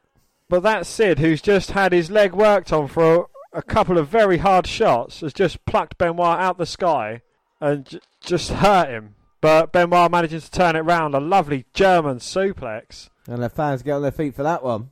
Now Benoit's going to try it again. Sid trying with a back elbow, but Benoit ducking it. But now Sid going for the knees to the gut. And now Benoit off the ropes, trying to go for a crucifix. But Sid just too powerful, even with a what should be damaged leg. Finally realised that his leg's been working over and struggles to get up to his feet. Or is that just Sid being slow? I think just Sid, just his normal speed. And Benoit's tried his best. This match, this match has not been too bad actually. And now Sid's going to try his best. Slow Picking Benoit up. Oh, and now Sid gets in a sleeper hold. The old Cobra clutch in, and Benoit might be fading. Oh, and he turns it into kind of like an Iranagi. Sid into a cover, but Benoit managing to kick out. Oh. And Sid might have underestimated Chris Benoit. Now it's working over the right hand. Now Sid the sloth. Uh, I honestly, I, I, You know, we talk about Pete Dunne. Like, I've never seen a Pete Dunne that I've not liked. I don't think I've watched a Sid match that I've enjoyed. And I really, like, t- well, there might be one or two like Shawn Michaels or Bret Hart, but it's just the shit, you know. Who'd you rather watch five matches of, Mojo or Sid? Oh, Sid, but still, So you rate Sid higher than Mojo? Mojo's the worst I've ever seen. And now Sid with a double knees down, and the fans just more interested in what's happening in the crowd than anything else. Because you can look away for five minutes and not actually miss a thing when Sid's in offence. This match has been going on for about 10 minutes and it feels like it's been going on for about 45. It's only two minutes in. it's like the opposite of Aerosmith. I do want to miss. And now Benoit's got Sid again going for the German. Sid missed with the elbow. Benoit just on the attack. Benoit thrown into the corner by Vicious, but managing to get the feet up and again going down to the knee, dropping Sid to the mat. Looking to get the crossface locked in. There he goes, tapping. Well, there was an obvious tap out there. But and again, bleach blonde. But wasn't Charles holding up like the Sid Vicious sign for him? Like saying he's 76 and 0 or whatever it is. and now Sid's back to his feet. No, Benoit drops into the mat, but his foot hooked over the bottom rope. Uh, I don't get think. I think with Charles Robinson, I never got over um, Mini Nate. I think he should have carried on ref rope. I think that'd Yeah. be great. But rope break and Sid is on his knees, and Benoit can feel this now. Benoit kicking him down. Vicious is on his back on the mat, and looks like Benoit's gonna go flying from the top, looking for that diving headbutt. No, Vic- way Benoit hits nothing but mat. And the fans definitely not happy with Sid all this match. And now Sid's got him in position. This could be the end. Uh, Huge powerbomb from Sid. And there you go, free count. And your new United States champion, And 80 and 0. Sid Vicious. Dan, what are your thoughts on that match? Uh, the wrong person 100% won. That is it. It was probably one of the worst Benoit matches I've seen of Benoit. It was, nah. I mean, WWE's big plan is to pit Sid versus Goldberg. But I've got a horrible feeling as well. Sid's going to be involved in the world title with Hogan. There's no United States Championship. So uh, this title that, you know, the guy's worked all his career to get just been taken out by a powerbomb by Sid. And is this the man for the new? Omar tried his best. Nothing else he could do, is there? No. You know, Benoit, I think he gave a very good performance. You know, it's you could definitely tell which one was phoning it in and which one was trying, and it is just diabolical. And who in the back thought, yeah, this Sid's a good man. He's he's a good worker. He's definitely one for the future. That's the one we're going to put Goldberg against. And speaking of Goldberg, though, he's going to be in action next against DDP. And uh, this has the makings of a good match. But again, WWE just doing the same things and just failing each and every time. Absolutely, yeah. We've got, I don't know, with Goldberg and DDP, they're both relative new guys. I think, you know, obviously Goldberg's the newer new guy. Well, DDP took Goldberg to his uh, limits.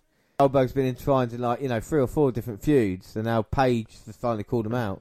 But again, with you know, with the likes of DDP, he was so over as a face, just like Rusev Day.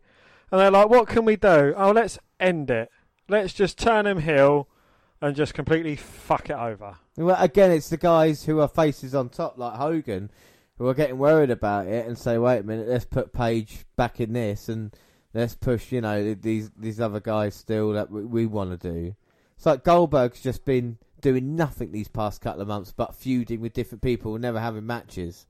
It's like Kevin Nash, the whole Kevin Nash, Rick Steiner, Sid Vicious thing, and now it's just moved on to this. Yeah. oh well. No one has logic like WCW. I think it's on. But like I said, Page was hugely over. Had the great match with uh, Macho Man Randy Savage that we saw on the podcast as well, and also the Diamond Cutter uh, is, is one of the best moves in wrestling. So you know, DDP has a lot to offer, but with WWF, they're to blame as well. How they handled him when they f- he first joined them as well. Absolutely, yeah. Um, you know, turning him into a stalker and just completely fucking over from there, really, wasn't it? Yeah, the Page that we know, well, we knew here, definitely got hurt in the next few years. But the funny thing about Goldberg versus uh, DDP, faced on Halloween Havoc, but because Hogan and Warrior went so long, the pay per view feed cut out and then money for the, the fans and play it next night at Nitro for free. So they they fucked that as well. Absolutely, yeah.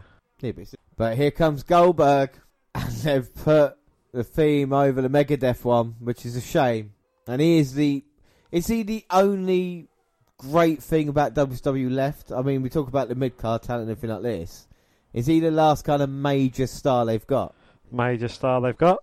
I would say he is the last main eventer that they've got. You know, they've obviously mid card, whether they choose to use them or just fucking fuck them over completely, it's a different matter. But you know, with Goldberg, he's the last good thing that they've got. He's kind of like, you know, we're resting the company on your huge traps. or he comes out with the uh, secure uh, with the police officers by his side.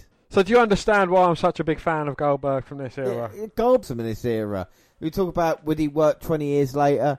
I don't know if fans would buy into a streak that much, but a man with such intensity it's incredible WWE didn't just go, well, put well, the title I think on him. fans would buy into a streak that much. Come on, Oscar.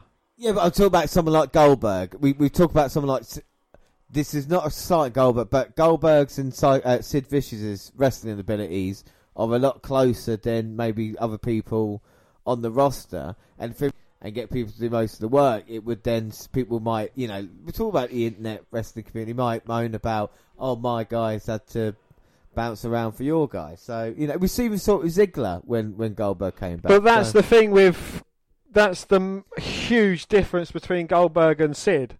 With Goldberg, they know his weaknesses, so they get the match over and done with quickly. With Sid, the match might be over quick, it's about 15 minutes. But it's interesting to see Goldberg, you know, especially the past couple of years, and WWE not using him right. You talk about, you know, aside from the streak, since then his handling's been awful. You know, he never got his comeuppance against. Uh, he never got to get even with Kevin Nash, did he? You know, so no.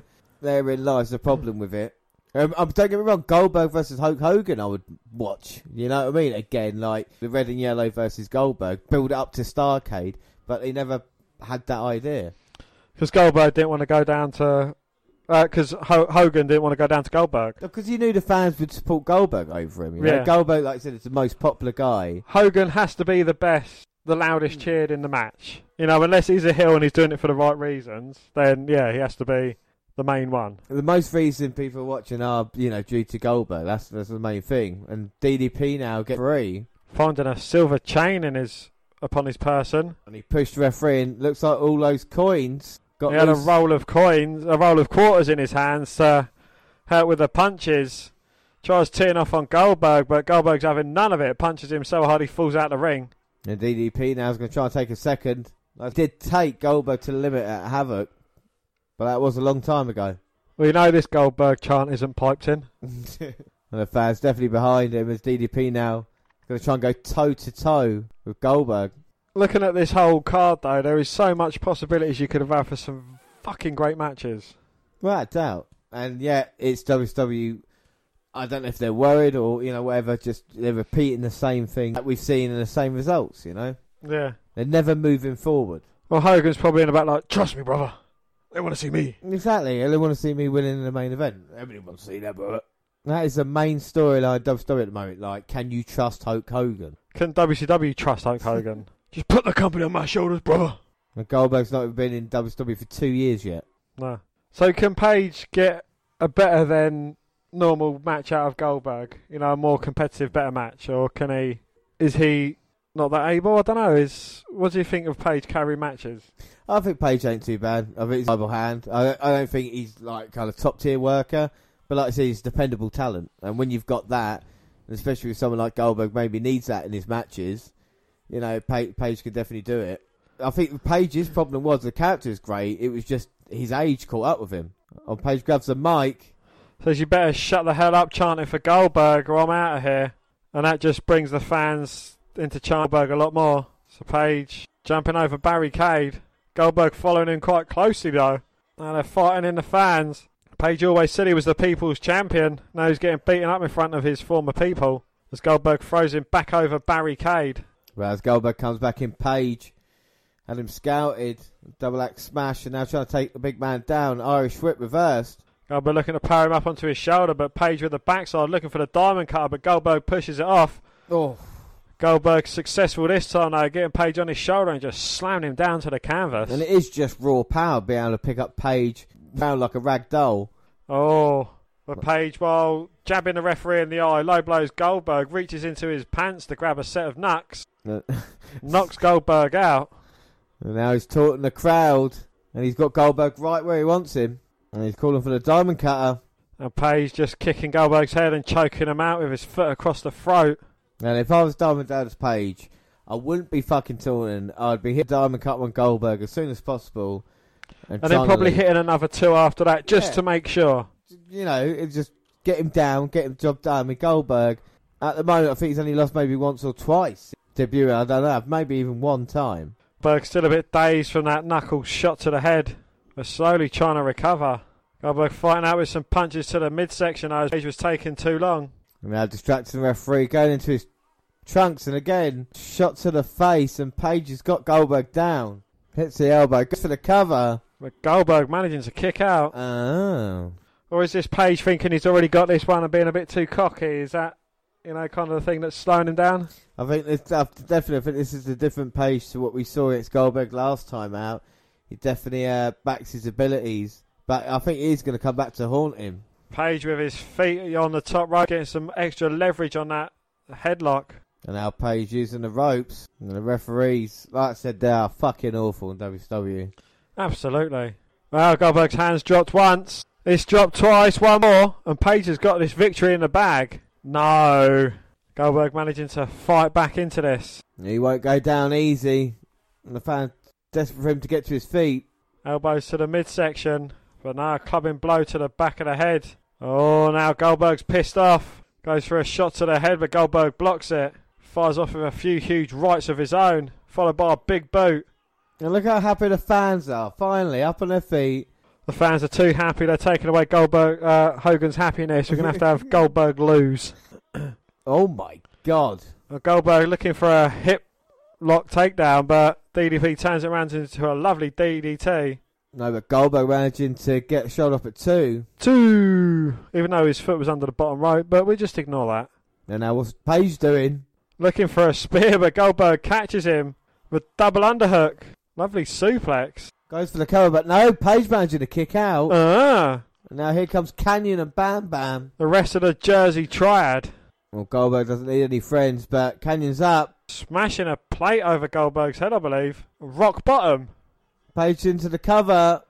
No, Goldberg managing to kick out. Ah. And Goldberg won't go down easy. And Page get the referee's face. And here comes Kanyon and Bam Bam.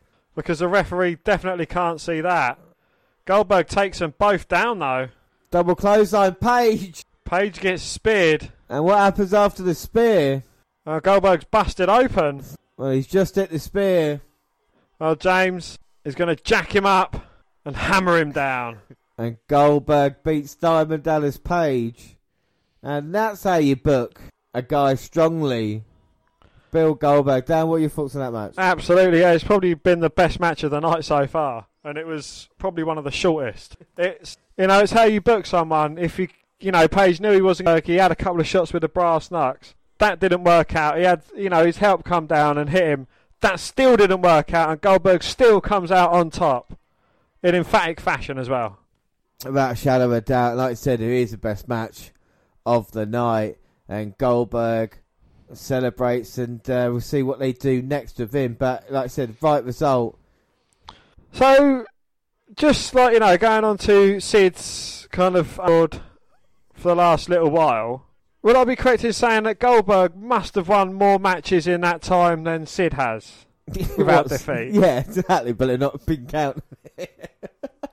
You know, because like if he has only literally lost since the Taser incident, Yeah, which is the last one uh, of my recognition, recognition, then he must be on like 105 or 130. Like, yeah, like I said, he's he's been undefeated since losing, but they're not. I don't know why they're not it, and I don't think Sid is beating eighty people either. But obviously, they're leading towards that. Or at least, you know, it'll be 370 and 1, which is still a fucking impressive yeah, record. exactly, exactly. But anywho, We've only got one match left, and uh, what a match it should be. Because can we trust Hulk Hogan? Can we trust Sting? Yeah. Can we trust Lex Luger? Can we trust Charles Robinson? Can we trust WCW? No. I don't think we can. But that's what the main event is all about. That's what this whole pay per view has pretty much been about. I mean, again, you know, going back to the Goldberg match, that was a match with a bit of meaning. But that has been kind of like the only match of the night with a good bit of meaning. I think uh, we can quite safely say that is going to be our match of the night.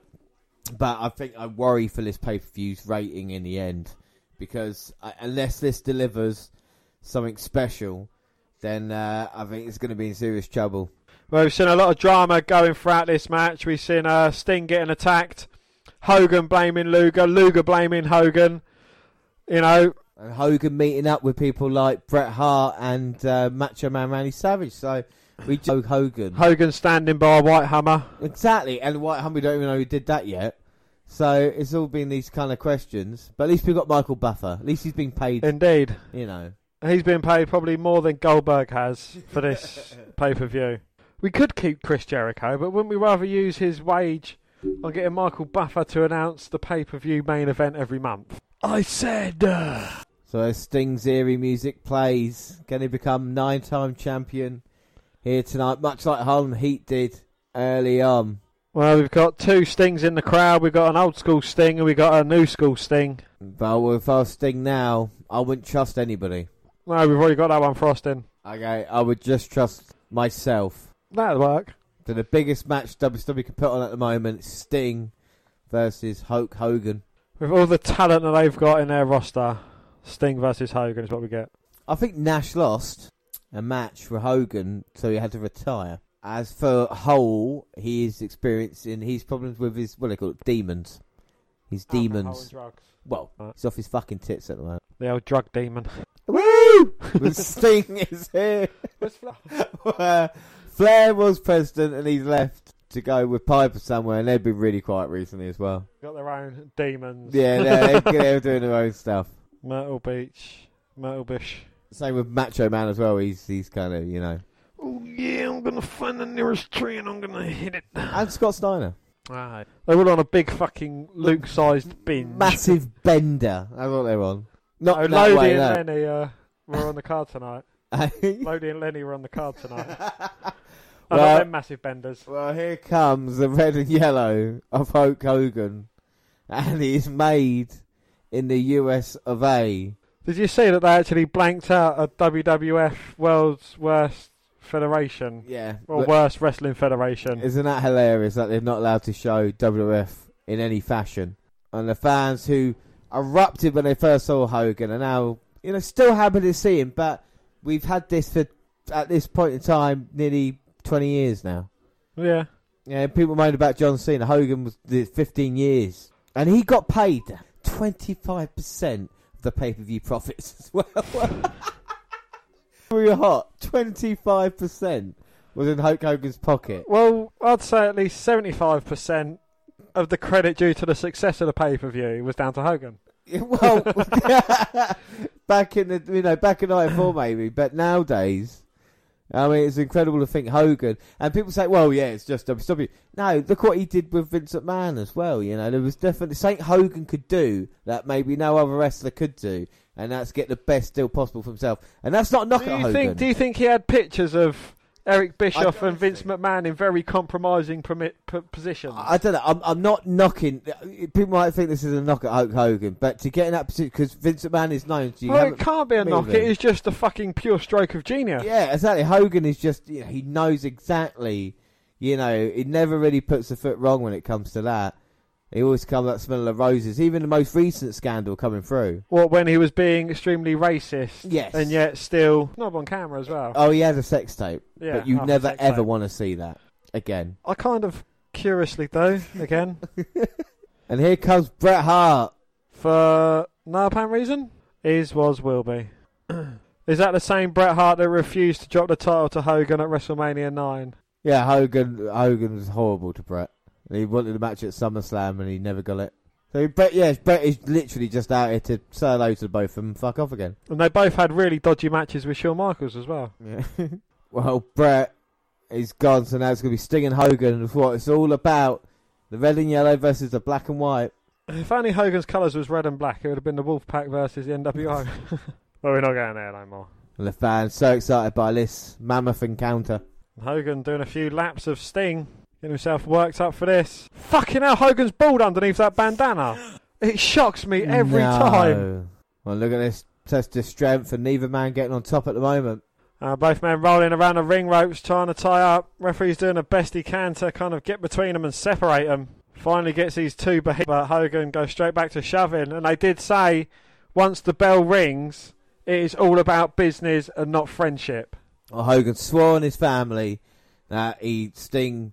He's not going to stab in the back, but he did say he's going to kick his ass, and it means about being the champion. Hogan's serious, brother. What you gonna do, Sting? Woo! a woo! A woo! Or Hogan with his finger up, Sting saying, "Don't point at me. Do you know how I'm Sting?" I'm Sting, brother. And Hogan's like, "Oh, sorry, I, I forgot. I didn't know you were Sting." And the Sting's like, "A woo! There we go, another test of strength. Hogan rolling down into a pin, but very far too close to the ropes, and Sting's grabbing on the bottom rope.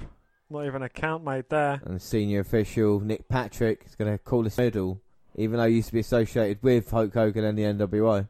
He was the NWO referee. Hogan attacking the left arm of Sting, wrenching it round. Sting managing to reverse it. Because what em- else would we want in a match? and the empty seats there means that the people saw Goldberg and went home.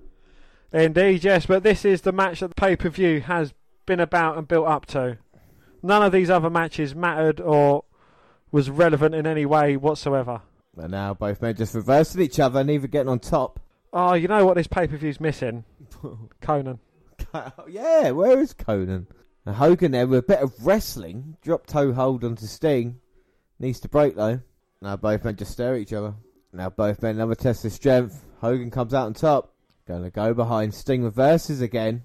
Well, the hammerlock locked in, but Hogan straight over to This is just a puzzle at the moment. Both men matching each other.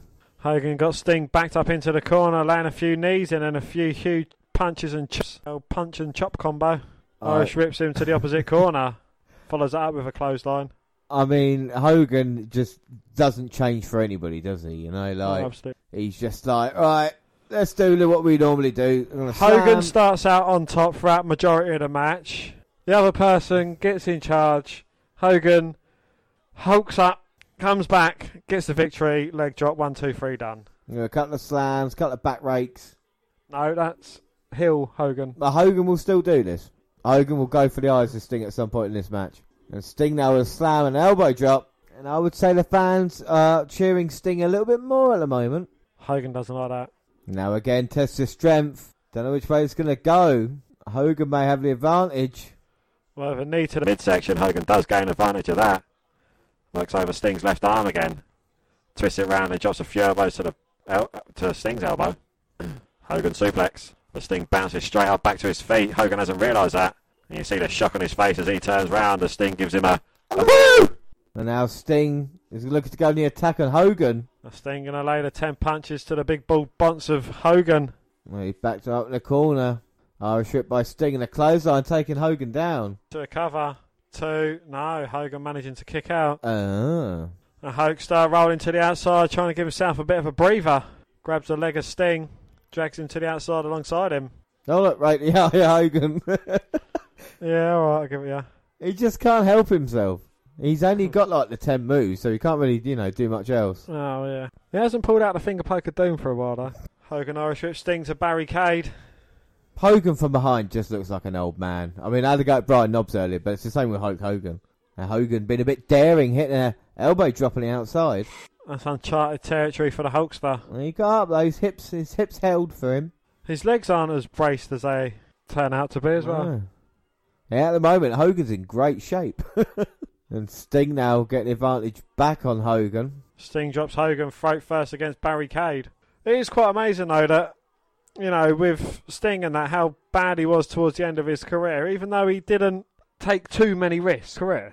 He, he still had a long, like I said, he had as long as the Undertaker did long career, and and kept himself great shape. The only shame is when he went finally went WWE. That's when he suffered the kind of fucking career-ending injury. So that's it. I think Sting is very underrated as well. In what he did and sometimes it hurts him because you know WWE don't admit that Sting was such a a great guy when it was for other companies, you know. So I think therein lies the problem with that. Absolutely, yeah. And you know, if Sting had come across 2001, there would have been some fucking legendary matches. Him versus Undertaker is one that stands out. I know WWE have teased it. Was it late last year or was it earlier this year? Like I think bit of both. I think you know. I think that match we might still see at some point. I know. I don't want to say. I've, I just you know.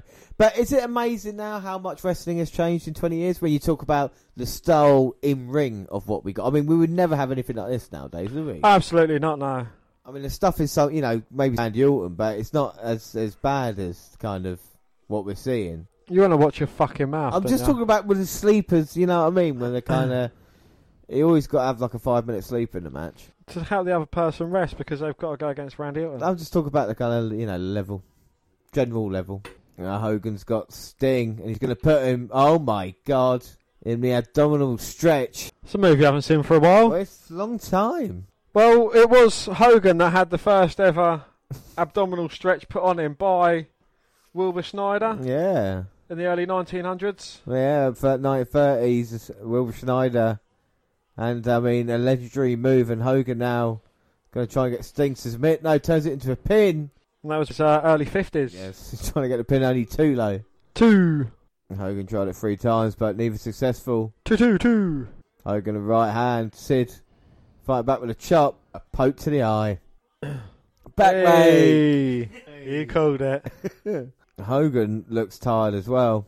Hogan is glistening with. It looks like Lodi and Lenny from earlier. And now he's going up top with the big right hand. Oh! Well, eight punches and a huge bite to the head of Sting. Well, he's do anything for that title. His title. Even the crowd sounds like they're just moaning about it. Do you know what I mean? Like, yeah, general grumble. And uh, Hogan again with Sting. Irish whip. Sting ducking the first attempt, hitting a flying cross body straight into a cover. No, only a two count. Two. Hogan can't believe it, but now backing up into the corner. And is Sting going to go for it? Stinger splash. Well, he hit the first one. He's going to go again. Stinger splash. Well, he hit the second. Is he going to go for the third one? No, Hogan moving out of the way this time. And Mr. Stinger splash. And oh my word. He's hulking up. Here we go. This is the end. Blocks Sting's right hand Three. attempt. Hits three of his own. Irish whip. Big boot. Boom. And he's calling for the leg drop. The fans want to see it. DDP's knocked out referee Nick Patrick. Leg drop. Hogan into the cover. And what's DDP doing out here? He's got Hogan. Diamond cutter to Hogan. Oh, Page just lost to Goldberg. Well, I knew we couldn't trust Bret. I knew we couldn't trust Luger. But DDP didn't even come into it. And now he's in cahoots with Sting? What in the blue hell? Referee's counting one, two, No, Hogan managing to kick out. uh, and Page just getting in. That's it. Diamond cuts the referee. Hogan bounces up to his feet. So the main event we'd be desperate for. Page just come out and ruined it. You, Page. Bret's out. Hits Page. And Bret knocking Diamond Dallas Page out. And now it's just Hogan and Sting. But there is no ref. what the fuck is this? Here comes Sid. Sid's out. He eats a big boot. Anybody else? Who the hell is that? Lex Luger? That is Luger. With a baseball bat. And he's giving it to Sting. Will Sting use the baseball bat on Hogan? Hogan saying, come on, it's Luger all along. We told you he was the one. Wait a minute, Sting's not moving. Back to the midsection of Hogan. Cracks him over the back. Oh my god, Luger just cracked Bret with a bat. Charles Robinson's in. Sting's putting him in a scorpion deathlock. Two. Hogan's arm drops three times. Sting is your new champion. Sting and Luger were in cahoots all along. Woo! Cahoots! Cahoots! Shenanigans! And Sting is your new WCW World Heavyweight Champion. Him and Luger embrace. What the fuck is that on this top? Someone's phone saying Alex Luger. Who cares? We got a new champ. Well, that made perfect sense. It was Sting. Absolutely. Don't trust Sting. Nine time WCW champion. Got the title upside down, but who cares? Ooh, there you go. Ooh. So, Dan, what did you think of that match? Full of twists and turns. I think, you know, the ending was definitely uh, a surprising one, to say the least. You know, it was it was very entertaining. A close second to the Goldberg match, I think. Yeah, surprisingly so. You know, I think this uh, this match is. I wasn't expecting anything from it, and I was pleasantly surprised. So I think with that, like I said, it's not my favourite match of the night. It's my second favourite match of the night's DDP versus Goldberg, isn't it? You know, Definitely, yeah. And a lot of questions have been raised from this match as well. You know, is Sting a heel now? What's what's going on? exactly, and that's the good things as we leave there. Uh, Pay per view score, like, would you give it a ten? I'm going to give it six and a half. Just because it was a terrible, terrible pay per view, but the last two matches kind of saved it a little bit. Yeah, I'd, I'd agree with you. Six, six and three quarters, just to be a bit more fair, because them last two matches, they were the only good matches on the pay per view. Yeah. So we'll catch up with uh, the res- Nitro results quickly. The following night, September 13th. Yes, Chris Benoit defeated Dean Malenko at 8 minutes 4 seconds with a cradle immediately after Malenko hit a superplex. After the match, the two hugged. Disco Inferno defeated Erik Watts at 3 minutes 10 with a chartbuster stunner. After the bout, Sid Vicious attacked both men, hit the chokes on Disco, hit the powerbomb on Watts, and defeated Watts following an in-ring promo by Sid. Sid hit the powerbomb on Disco. Well, Silver King fought Norman Smiley, Norman Smiley to a no contest at 156 when, guess who? Sid Vicious attacked both men, hit the powerbomb on Smiley, hit the choke slam on King, and defeated both. Barry Windham and Kendall Windham defeated Steven Regal and Dave Taylor at 4 minutes 13 when Regal was defeated after Hennig hit him with a cowbell. The WCW Tag Team Champions Harlem Heat defeated Hugh Morris and Brian Knobbs via disqualification at 7.53 when Barry and Kendall Windham interfered after the bout. The champions cleared the ring. The Insane Clown Posse defeated Lenny Lane and at 321 when Shaggy defeated Lane after Lodi accidentally hit a crossbody on his partner. Chris Benoit defeated WCW TV champion Rick Steiner to win the title. Perry Saturn defeated Eddie Guerrero at 9 minutes 17 with a cradle. Berlyn defeated Buff Bagwell at 5.11. And WCW World Champion Sting and Lex Luger defeated Hulk Hogan and Bret Hart at 11.58 when Sting defeated Hart after Luger hit Hart in the face with a baseball bat. So I guess Luger and Sting are an official thing. Berlyn got a victory over Bagwell, which is good as well. And Benoit got the title back, or got a championship back the next night. Uh, indeed, yeah. So you're going to lose the US title, but the next night you're going to win the TV title off Rick Steiner. So, so September 20th. Well, tag team match Juventud and Psychosis defeated Billy Kidman and Rey Mysterio Jr. at 4 minutes 53. Psychosis pins Kidman after a dropkick. Goldberg defeated Brian Knobbs at 226 with a jackhammer. Uh, WCW World Heavyweight Championship defeated Chris Benoit at 15.02. Sting defeated Benoit after Luger interfered and hit Benoit with a baseball bat. Berlyn uh, defeated Scott Armstrong with a reverse neckbreaker. Is he a referee or is it Brad Armstrong? No, Scott Armstrong is the referee, yeah. Yeah, I thought so. Well, Berlyn pins Armstrong after reverse neckbreaker. Singles match: Evan Karagias defeated Blitzkrieg at 4:22 when Karagias hit a twisting splash. Uh, Saturn with Shane Douglas and Dean Malenko defeated Eddie Guerrero and Rey Mysterio. Guerrero got defeated after Douglas hit him with a chain. Can I just say that Konnan was involved in that? Fuck Konnan. Well, WCW World Cruiserweight Championship match: Lenny Lane defeated Shaggy Two Dope with a roll up. Singles match: Booker T defeated Kanyon after a missile dropkick. Ric Flair defeated DDP after uh, with via disqualification after being attacked by Sting, Luger, and Hogan. Oh my god! So Flair's back with a flare, uh, and then finally September twenty seventh.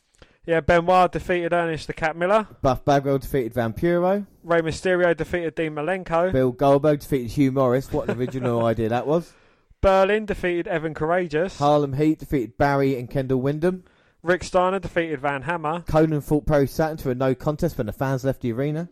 Billy Kidman defeated Psychosis. Well, the stipulation stated Kidman would have had his hair cut if he lost, and Psychosis would have to unmask if he lost. Yes, and Bret Hart and Ric Flair defeated Sting, DDP via disqualification in a handicap match. So we'll be back next month uh, for. We'll be back in a couple of weeks for the WF's turn, and next month, of course, for WCW. Our next episode will be Clash of Champions 2019. Yes, we'll be back in current days times. But what have you thought? What are your serious thoughts on WCW this month, Dan? They've got a very strong roster still, but they're just not putting the right matches together for it. Yeah, I would completely agree with you. So, like I said, we will be back with WF in a couple of weeks' time, which should say in a few couple of weeks' time as well that the WNR 250 is coming, and we'll be doing the top 50 most recent wrestlers since the podcast inception. Dan, you're really looking forward to that one, aren't you? Oh, I am absolutely yes. I don't know whether it's just sorting out a list between the two of us or just our massive debate that we have, because that is the biggest mass debate we have. I. Yes. Uh, so the 250 will be coming soon. Well, you can guess when because this is a 246 right now. Uh, just in a month's time. Next episode, like I say, is Clash of Champions. But don't forget you follow us on Twitter at WWE Network Review or At Vince McDan, WWE. I'm at J underscore Rollins across all the Google platforms. Send us an email, WNR Podcast at gmail.com or follow us on Instagram, the WNR Podcast. We're on Facebook. Yes, Facebook. You can come and find our page and give us a like with a WWE Network Review podcast. Or you can come and Find me and add me as a friend. I am Vince McDan. Our new website, James. How close are we to finishing that? Yeah, it should be ready in the new year. That is the WNRpodcast.com. We're also on YouTube, WWE Net Review Podcast. Podcast go up on YouTube, same time as other places like SoundCloud. On your phone. We're on Spreaker Radio, we've got live shows, Stitcher Radio, and iTunes. We can download, subscribe, rate, and review there. Well, that is it. Next episode is Clash of Champions. I've been James Rowlands, and as always, I was joined by. Dan White. Thanks for listening, everybody, and bye. Bye.